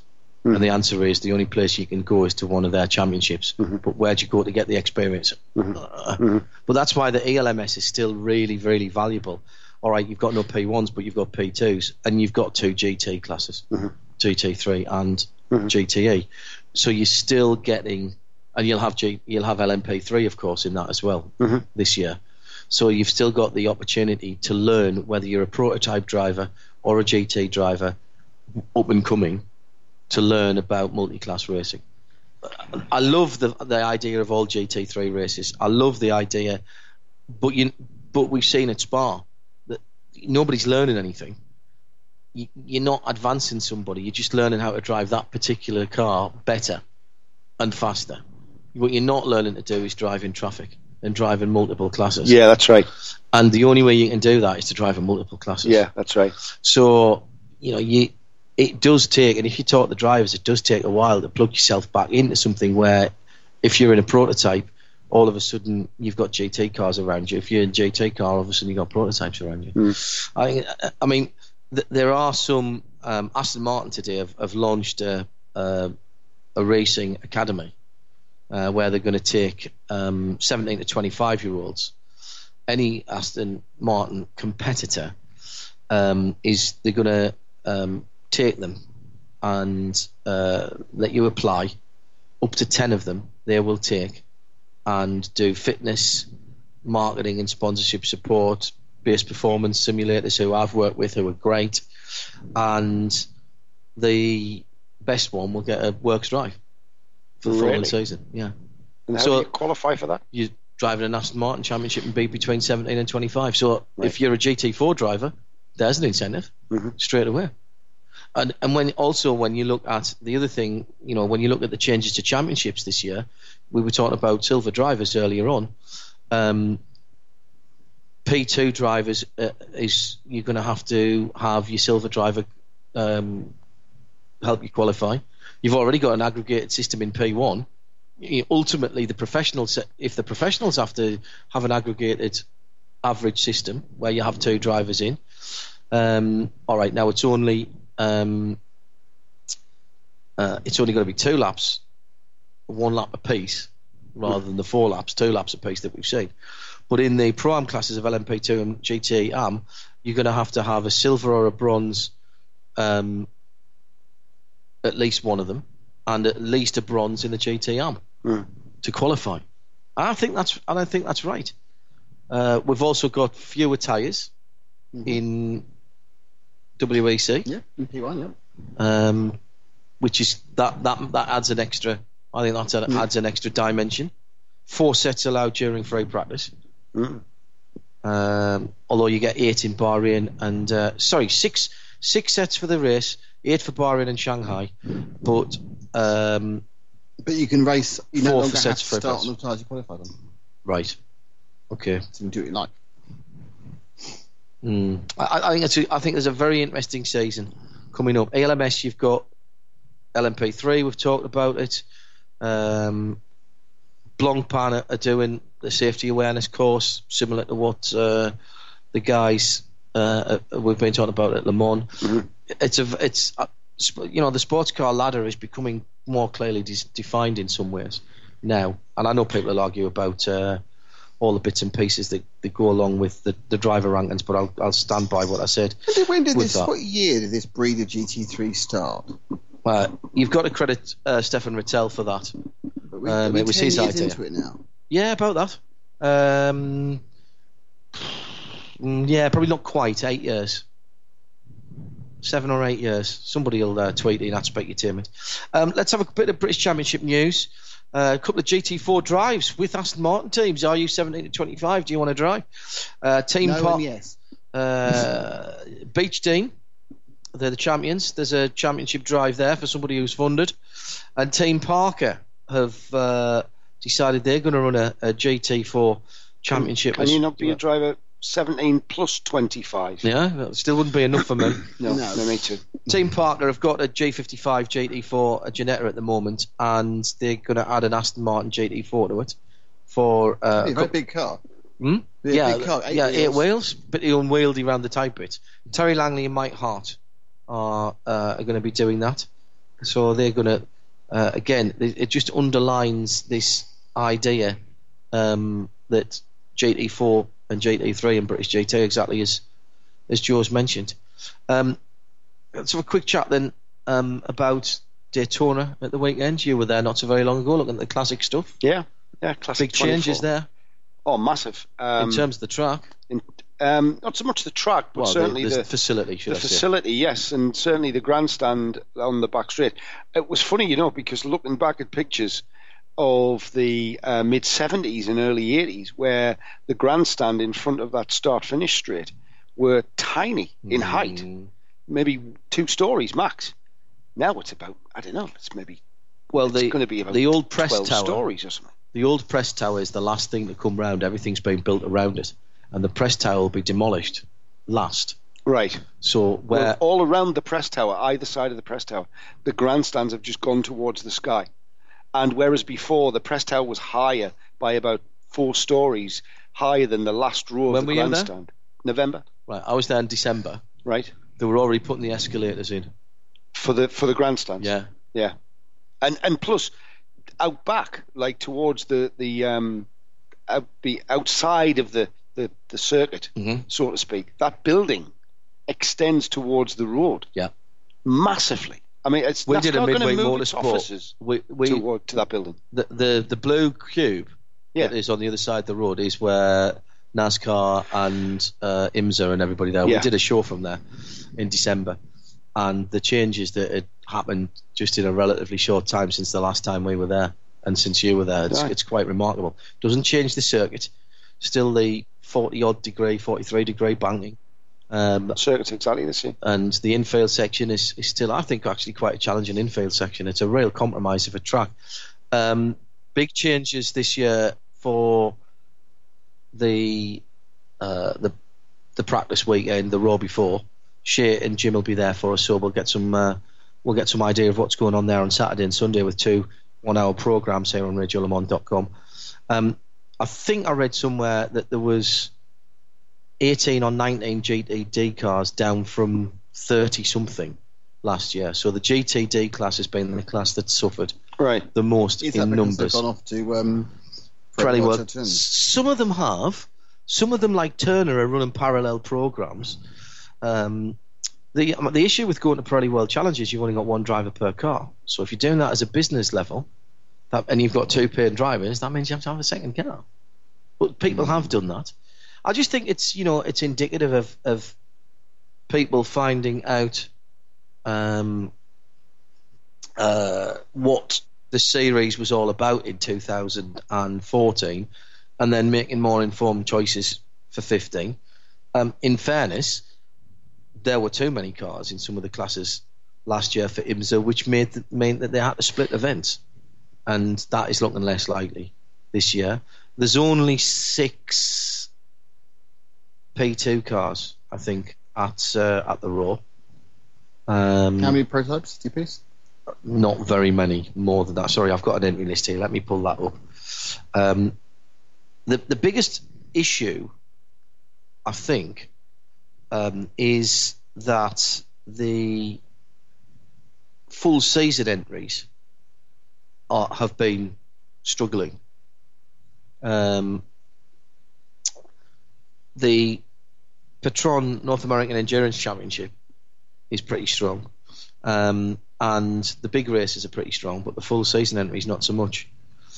Uh, 16 prototype class, classes, uh, d- including the Delta Wing, six P2s, pair of new HPD coupes for E ESM, the Masters, of course, the Lawlers, and the two Ligier Judd, uh, Judd engine car for Crone and Michael Shank.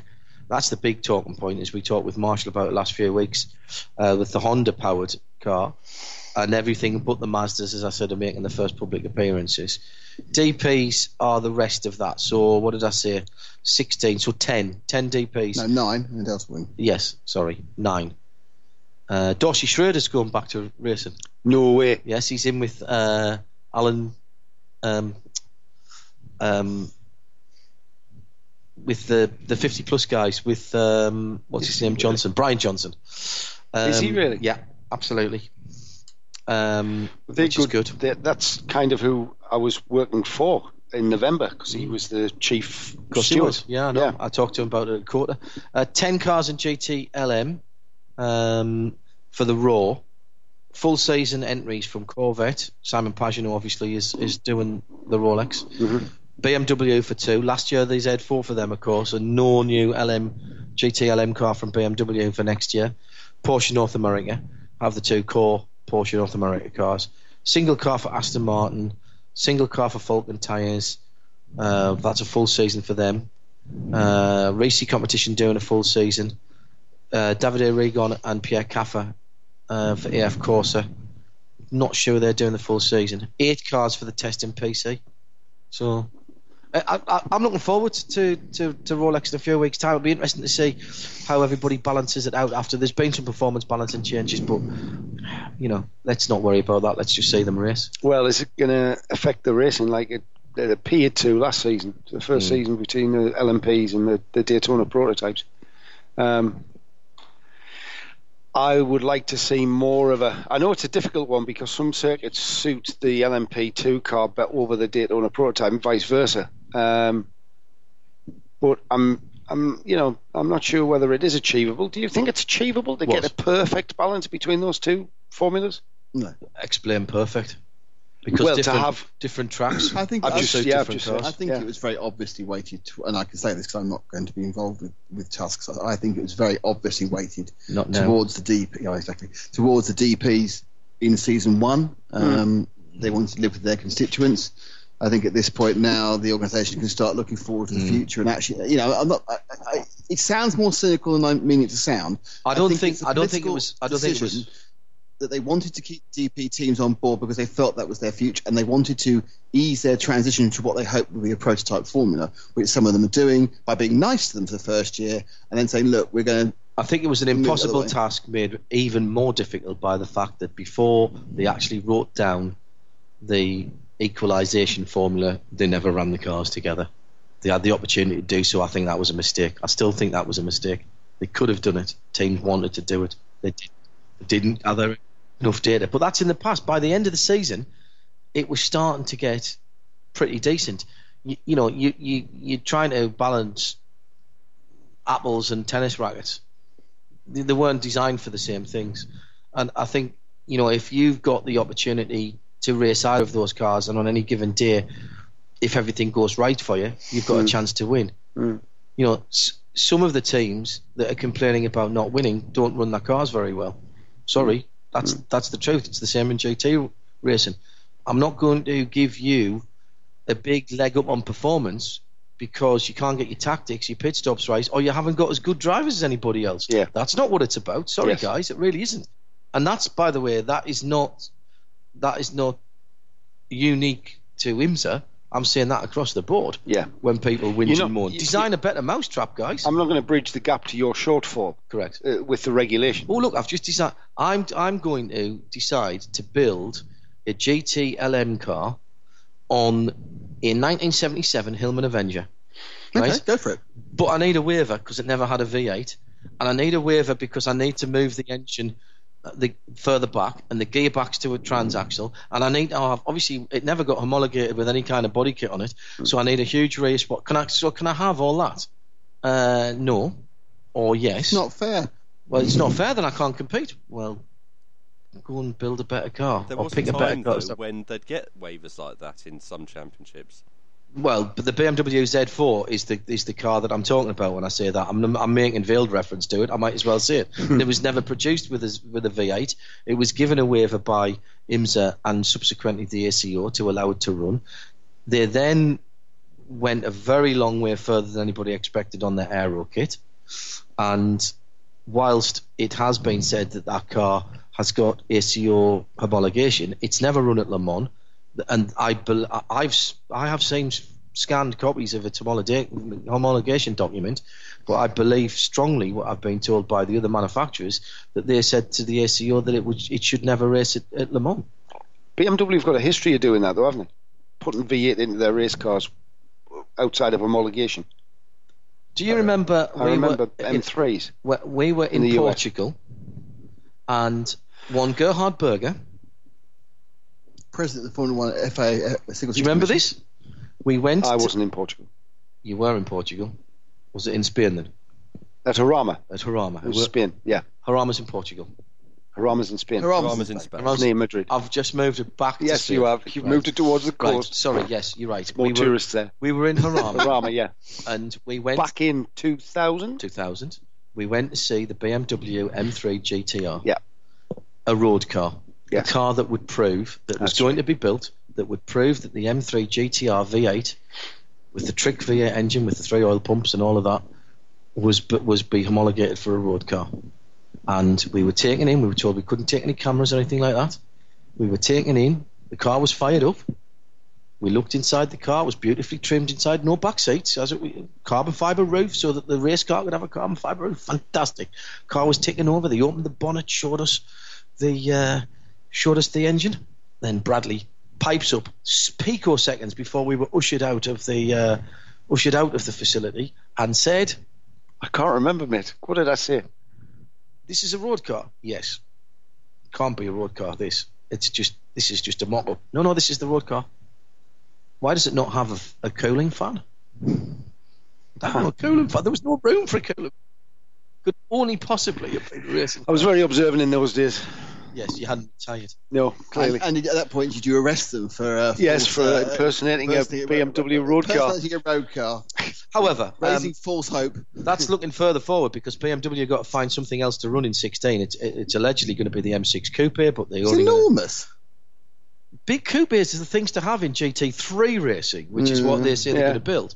But that car's not, you know, that car they're not going to do a GTLM version, is what they're saying, which is a shame because it'd be nice to have BMW back at Le Mans for their hundredth year anniversary, which is in sixteen. Hmm. Well, obviously they're going to go. They'll do an MP1 soon. Do you reckon? Well, they've basically they, they can't do it at F1 again after the complete debacle last time. All the other manufacturers in uh, DTM are doing something else far more interesting, and they're the ones looking and at getting silly. big column inches yeah, out of Mercedes, it. Mm. mm, they won F1. Audi, oh, they won Le Mans. Yeah. Um, Porsche. BMW, Porsche, Porsche doing the morning. Yeah. Like a Le Mans. and uh, BMW have um, got that Are just stupid there. electric i3 that no one cares about, which they're very proud of. Very, Yeah. very nice car though, It is looks beautiful, doesn't and it? the i8's even better. But um, Would you buy one with your own money? I might buy an i3 if it had a bit more range, So therefore, no. but there's a range extender on the i3 now, so I might. It's got a motorbike engine, and we like BMW motorbike engines Yes, but uh, uh, that's my dichotomy. I like motor- being a motorbike. I don't like being on cars. motorbikes. Uh, you're listening to Midweek Motorsport. It's Series 10, Episode 1. Joe Bradley and Nick Damon are here in Dubai, and Tim Gray is up in London and tells us what, Tim? Is that all the That's all. sports car news? Well, we could probably ramble on a bit more. It about- was ram. We're Probably rambling. could, but you had been rambling for a while. Right, but, uh, um, we, we've got the Hankook 24 hours uh, in Dubai Oh. this weekend. Uh, With? Yes, Down in live front of me there. Thursday, Friday, and Saturday for those of you uh, listening uh, to Midweek Motorsport. If you're uh, listening to us before those days, Thursday, Friday, Saturday, Time's on um, the we'll have some website. streaming video. Yeah, have a look on the website. The schedule's all there. We've got some streaming video uh, as well. And uh, if you're in the UK and you can see Motors, we'll be doing Motors for qualifying, night practice, and the whole of the 24 hours for the first time is on Motors TV. Let's move on. Uh, Tim Gray's up in London. What do you have for us, Tim? There's a website That's a Uh, website. called talktofrank.com. Oh no, That's no, no, about no, drugs. no, Let- I- I- Ah, do we have to do this story? I think we should. Well, I, I want no levity at all in this story. Just, I, I want to report the story. I don't think it deserves levity. I really don't. Uh, Frank Montagny Mm-hmm. has been Frank banned Montagny. from uh, motorsport, FIA organised motorsport. Has he? Have we had the hearing yet? He's suspended, I think, prior It's pending. suspended. Here. Okay, pending an Yeah. appeal. But he's not going to Obviously- appeal. He said he's not going to appeal. He's Yes. already said he's not going to appeal, His sample tested positive, so uh, and he hasn't asked for a B sample, the B sample test. Um, he hasn't was asked for an co- appeal. he uh, he is um, he's been caught using a synthetic cocaine um, derivative I think was the correct words um, after the Malaysian round of the Yeah, the Formula tests E are from Malaysian Formula E round. Yeah. race Yes. straight after the race Hmm. Yep. his excuse It wasn't he wasn't really making an excuse? I didn't think.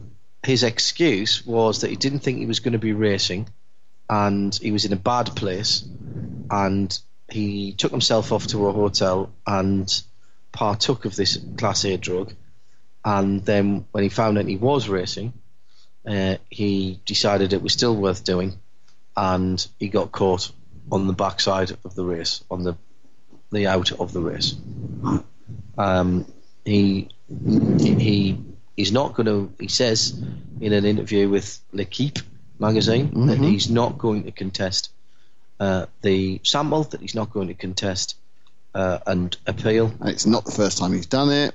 All those things he normally feel He- about. I'm not certain he said that. oh no, he certainly said that. Okay, uh, he said that I'm not sure. Uh, it's maybe the first time he's done it too close to a race meeting. he thinks that his motor racing career could be over. He's what 38 now. Yeah, 37, 38. Hmm. So you'll get, I'm not sure whether they get a two year or four year ban. I know that the, the, the WADA bans are now four years for athletics. I'm not sure what they are for motor racing. Uh, whether they're still two years. I think Um, because the needs to test do some- was before um, the 31st of December 2014, it's a two-year ban. Had it been uh, after the 1st of January this year, it would have been a four-year ban. I think that's the difference. I suppose the only thing that's it's, it's a sad story. It's not particularly surprising. Not not saying it's surprising. It's frank. It's, it's just not particularly surprising that a racing driver will find it would get caught eventually. um, in one of the random tests. I think the only thing that's quite surprising, I think he's the first person I've known who's turned around and gone, yeah, I did. I'm not don't bother testing the B sample. Yeah, I wasn't. I haven't been had my meat spiked, as the cyclists um, say. I've not been uh, accidentally sitting next to someone who was smoking and got it by secondhand. You know, so fine. You know, he's obviously a very silly boy. He's obviously a very sad boy. He's got some problems that he could do some professional help sorting out on a number of levels. So we kind of really just feel a bit sorry for him, really. He was crazy. No, I don't feel sorry for him at all. He got caught. It's a- it's a- He's got. it's- If you're prepared to do the crime, you've got to do the time. And plus, th- for you to be using a class A drug in a social way. He was antisocial on his own, apparently. Well, no, no. It's, a, it's so, the the problem with drugs in society is it, they they make you feel nice. The problem is the long term effects that, that that that result from it. But um, not to get on the box, on the soapbox. Um, it's a social drug that he's been taking. Cocaine or a derivative, an amphet kind of cocaine, is a social drug. Why do we Could be think there has to painkillers. be a problem that he's going through for him to take cocaine? I know people who take cocaine socially and have done for years. All right, doesn't make them bad people, but he's a professional sportsman and he knows the rules and he knows the law. He's not just a professional sportsman. He's a professional sportsman who's in charge of a weapon that does over 100 miles an hour, where other people's lives are at stake. Yeah, and he should be he should step up to his responsibility. As a former police officer in the UK, Mm-hmm. if you were caught by the side of the road and given a drugalyzer test to- that analyses your um, saliva and found to have a class A drug in your system, uh, how what would what would occur? if I was still a police officer. Yeah, well, no, I- I'm saying if as a police officer, if, oh, you mean what would happen if you get Yes, caught? if- well, you if- get it's um, if a member of the public was in control of a car, Of a car, with it's- dru- with a class A drug in their system, it's driving whilst unfit through drugs. right? So you would be penalised in much the same way as you would be for being drunk. drunk Yes, pretty much, Yeah. Okay. So Uh, but a lot more severely, actually. I think. Right. So why then would we not? Why should we feel sorry for him, Nick? He's done something that he knows he knows is wrong morally. He knows is wrong in terms of the rules of his sport. I I had a long chat with Alan McNish quite some time ago um, after he'd retired, and he was saying that he'd relatively recently after he retired he got a cold, and for the first time since he'd been a professional racing driver he'd taken a lemsip because of what's in the lemsip. Really? You've got to be. Everybody knows you've got to be super careful. There are exemptions for medication um, in drug testing, but it is so difficult. It's and so involved. The list of stuff. Caffeine's caffeine's a, a a listed subject by Yeah, WADA. So is Alexand- nicotine. Nanini used to be on the edge of failing a caffeine test, didn't he? Because of the the amount of espresso he drank. It's it- it's you know it's the rules. It's the regs. He knows. He's That- lived by it. For it's That- not that- like he's a yeah, rookie kid. and it's a choice. This is this is the point I was going to make. It's a choice. It, well, you know, it's a choice what you put up your nose, basic. And and in his position, you should be making those correct choices because you've got a lot more to lose. NASCAR um, has got a zero tolerance, and the and the ban is uh, I think it's si- six months, which it can be reduced to six months if you get help. Yes, Second which offences happened to that- Almendinger, didn't it? yeah. Uh, AJ was was one of those. Uh, lifetime bans have not been unheard of in NASCAR. It- It's very difficult to enforce a lifetime ban in in Europe.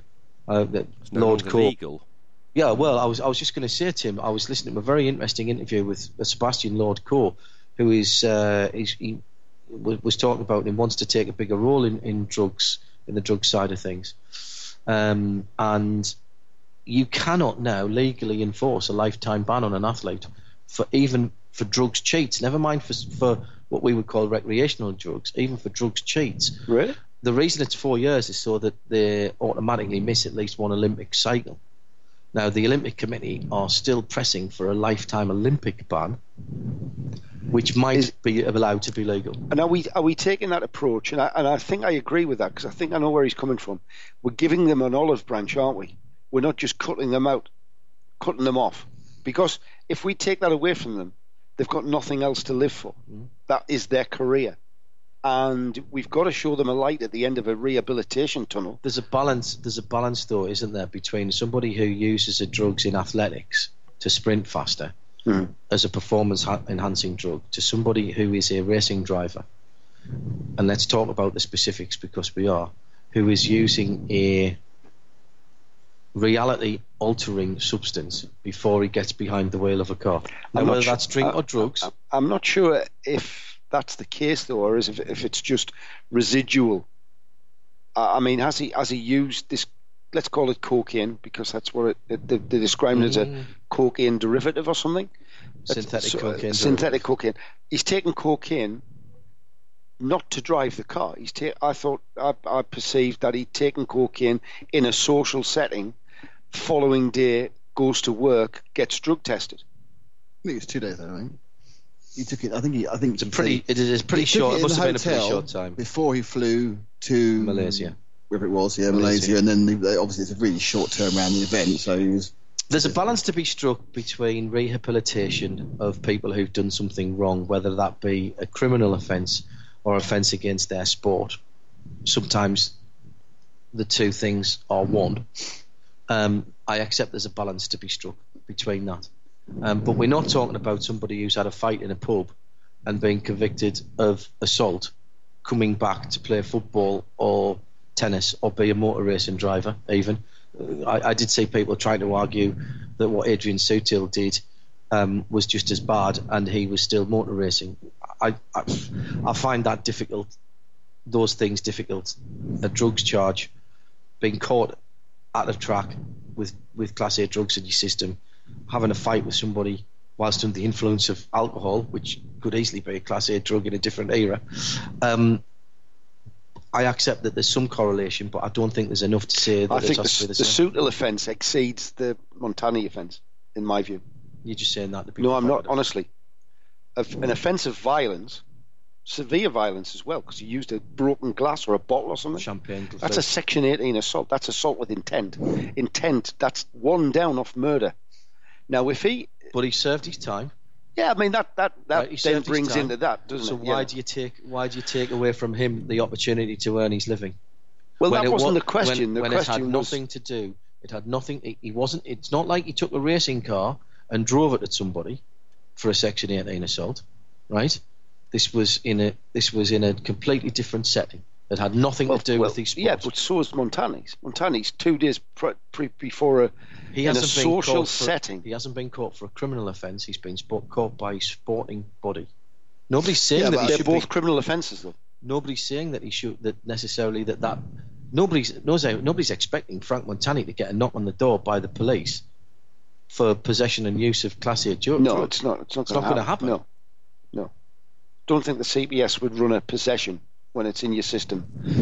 Um, he might be the first person ever to have taken cocaine into Malaysia. why would you want to risk that? he was inside him. Um, they're both criminal offences, so you you you you can't take one out of out of the you know the criminal context because it wasn't dealt with in a criminal court. Um, and plus, Sewell's uh, deal wasn't in a criminal court, was it? That was Yes. in a civil court. wasn't No, he went, it, It, it was a civil German court. It was a it was a German court. It was a German court. All right, let's uh, let's move on. before we uh, dig a hole too deep to climb out of. Cou- couple of uh, couple of things from the collective. Brian Dawkins says the key to BOP for any race car is the manufacturer's willingness to spend dollars on series sponsorship. I I think that's slightly That's cyni- funny. cynical, even more Yeah. than uh, than than uh, we are. Um, didn't Alan Baxter get an Olympic skiing medal taken away for using Vic? Said David Williams. I think you're probably right there. And there's and there's plenty of stories about that. Where Rabbit says I think GTE in Tusk will be determined by f- where Ford goes. Ford's GTE announcement we're hearing being put back till uh, sometime near uh, Le Mans, possibly in Paris, according to MarshallProtoFRacer.com uh, recently. Uh, finding the wrinkles in the rankings, careful how you say that, is part of putting a top team together in GT. So, linking back up with what you said earlier, why can't that work in single seaters as well, says Nick Holland. Actually, I think that's a pretty good point, Nick. You're, you're in good form tonight. Uh, Midweek Motorsport, Series 10, Episode 1, coming up to uh, uh, the last.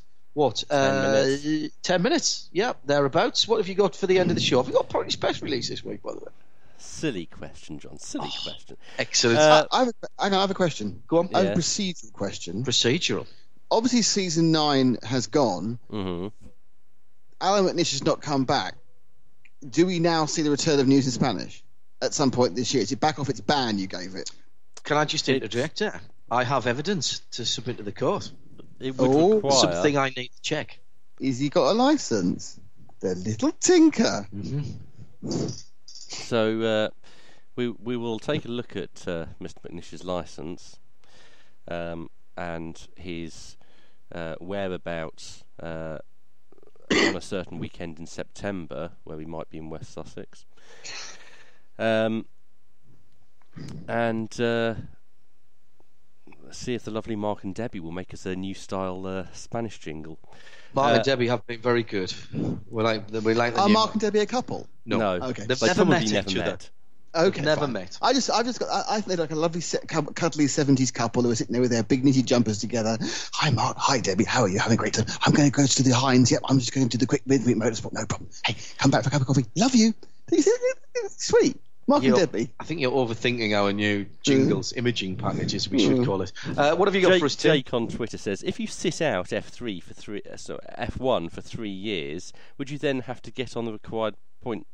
No, again? once you've got once you've got a super license, you qualify for it again. No, you don't. No, you don't. You Uh, yes, have you to do. have done at least four Formula One races the previous year. Not true. That's what it says That's what it says. Where?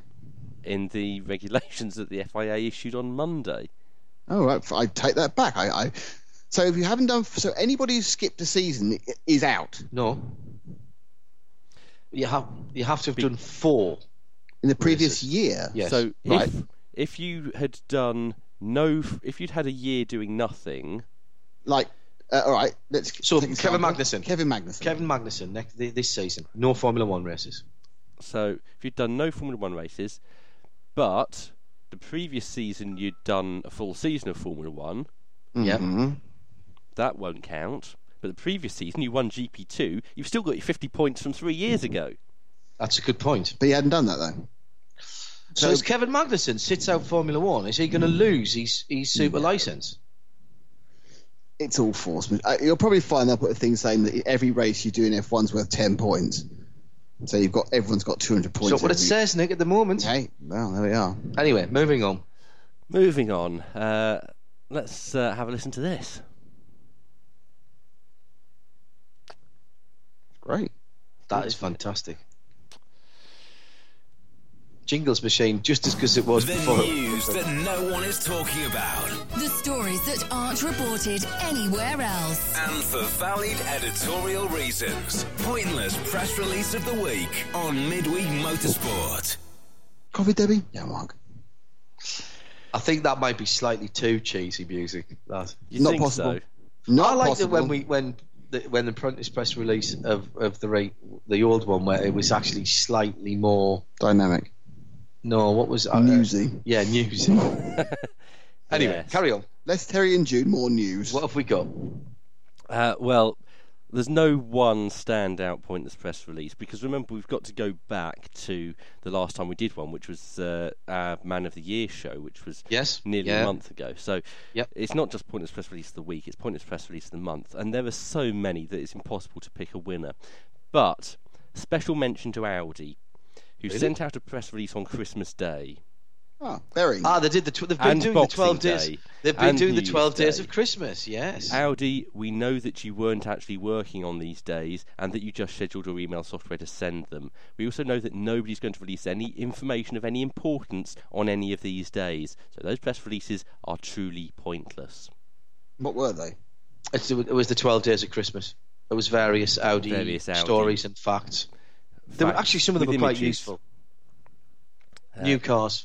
There's also a lot of press releases coming out at this time of year, which are clearly a response to it being a new year, with people wanting to get their team or project mentioned, even if they've nothing to say. Um, and you can imagine the meetings in some of these marketing departments now. Hey, we need to send out a press release. We've got nothing to announce. Well, let's do something just for the sake of it. Happy New Year. How about launching a toaster in team colours? Yeah, okay, that's a great idea. I'll start writing. I can see that working. Works for me. Uh, Toasters in team colours are underutilised, I think. I think so. and t-shirts. And, finally, uh, there's a lot of people who've got new jobs. Really? Uh, Yes. because uh, all these championships uh, and teams have press officers, and a lot of these press officers move from place to place uh, over the winter. And the first press release they launch is the press release saying that they're the new press officer. So you have uh, a load of press releases coming out in January, uh, which are basically stories about people writing about themselves in the third person. Oh, excellent. So, uh, Dave Miggins is pleased to announce that Dave Miggins has been appointed press officer for the Yeah, it wouldn't say Dave Miggins Super. says. Yes. it would. It, w- it would say that Dave Miggins Racing is pleased to announce. Dave that. Biggins Pies Racing. Yeah, So Miggins pies have been very quiet actually. I think I've got the T-shirt with me while I'm here. well, I can tell you on that story. Not the Biggins Pie story. No, on third-party press releases, that uh, John Hindorf thinks that that is absolutely the wrong thing Never to do do it at this third time. person. Nick Damon fully agrees. Mm. So it's the next Joe rules. Bradley doesn't know what we're talking about. No, I Tim, can't. I Tim, can't. Tim Gray might even issue a press release about it later. So finally, then, in the last five and a half minutes of the program, I assume we've got a winner though. 'cause You've, I mean, you you've must told you us built ones up that to aren't something. winning. Come on, I said there was no clear winner, no standout Right. winner. right? Okay. Anything else? Any other categories? Well, a month of nothing. Well, Well, yes. Audi did 12 consecutive days of nothing. Yeah. Nick Damon is proud to announce that Nick Damon won the Christmas quiz. Yeah, See, barely. that, that has a point to it Oh, I'm sorry. because you're telling a story, and people who hadn't listened to the Christmas quiz, um, Is Tim speaking? that would Yes. be. That would be. You need to sort out a proper headset for Joe so they can hear what's going on. It's the way TV have uh, have wired it. Yes. It's the- We're not really wired for you being on TV. You see, Tim. That's No. uh, and he's got Paul's oh, or Johnny's headset as was, but Paul's as will be for the weekend. And there's no talk back into that, No. so he's not getting uh, what should be coming up from the ISDN line if we ever get one. Uh, so is that about it then? It is, other than to promote some things that are still to come. Uh, following this programme, Nick Damon and I will be talking about the 2014 FIA World Championship for F1 things. The, uh, Which is- I think that's what it's called. 2014 That's what it's been called the this year. 2014 Tokens. F1 season review. Yeah, it's it's a token review. Quite in depth, I thought. it, it'll be it'll be a token review this year. No, it was an in-depth review. Uh, stay tuned to that. Uh, now, and then- following comes that, up- huh? This Uh, is news to me. following that, we have a uh, new program uh, which will help you plan your uh, trips to go and see races in the first three months of this year. Ah, so this is uh, travel destinations, a year of motorsport travel, Yes, part one. part the one. And, And, then uh, at eight o'clock UK time tonight will Yes. be this program again. Now that kind of spooks me out seeing this because normally we're doing this at eight o'clock, and I'd now be speaking at ten o'clock, and I will be speaking at four minutes to ten right now, but it's going out again, A- and it'll only that- be four two bits minutes too. to ten. Don't spoil the magic. and it's it's doing me it's doing me head in. The fact, uh, and anyway, magic. in fact now it's only three minutes to ten. It's the magic of radio. Can I ask Tim a very important question? Yes. Can Joe? Can I ask Tim, did he manage to pick those pieces of skill extra track, track up in Waterlooville for me? If And the they'd been in answer is- Waterlooville, I would have done. Uh, they were in Horndean, and uh, I will do. He's Um, going to. I should They drop were off in the, Horndean, not I would- Waterlooville. They were in where? Horndean, not. It doesn't All matter, right. I'll And tell I will you. drop off the large amount you bought off me to John uh, in a few weeks. And uh, following our travel destinations guide to travelling uh, in motorsport travel, a year of motorsport travel. in the in first four three parts. months of the year. yeah, Um, we have a brand new uh, real world road test. ah, which one is that? Uh, this is a comparison between two fine vehicles. Yes, performance-based vehicles. Uh, and if you want to know what they are, you'll have to listen. Uh, that's in around uh, two and a half hours from now. If you're listening, little uh, older. l- listening live, uh, and don't forget, of course, this weekend, uh, Thursday, Friday, and Saturday, we'll be live from the tenth running of the Hankook 24 Hours of Dubai. Uh, Nick Damon and uh, Joe Bradley have been joining Tim Gray, myself, John Hindoff, and the responsible adult was Eve Hewitt. Uh, Johnny Palmer and Bruce Jones are also out here and will be part of our coverage tomorrow. Free practice, all of the qualifying sessions uh, and the night practice are all live on RadioLamont.com. There'll be some vision for the qualifying and the night practice, uh, and we've got the whole 25. Uh, 25, 24 hours uh, of the race on Friday night into Saturday, Friday afternoon rather, uh, here in the UAE through to Saturday afternoon. Join us for that. Check the website for all the details. Well done to Tim for making the first one work. And uh, this will be of no Barely. surprise to you. Barely, yes. Uh, thank you to Mark and Debbie for the new imaging. And this will be no surprise to you when I say there's no time to explain, but the llama. Well, he's slightly disappointed. This program is a radio show limited production. Tell your friends there's more at radiolamont.com.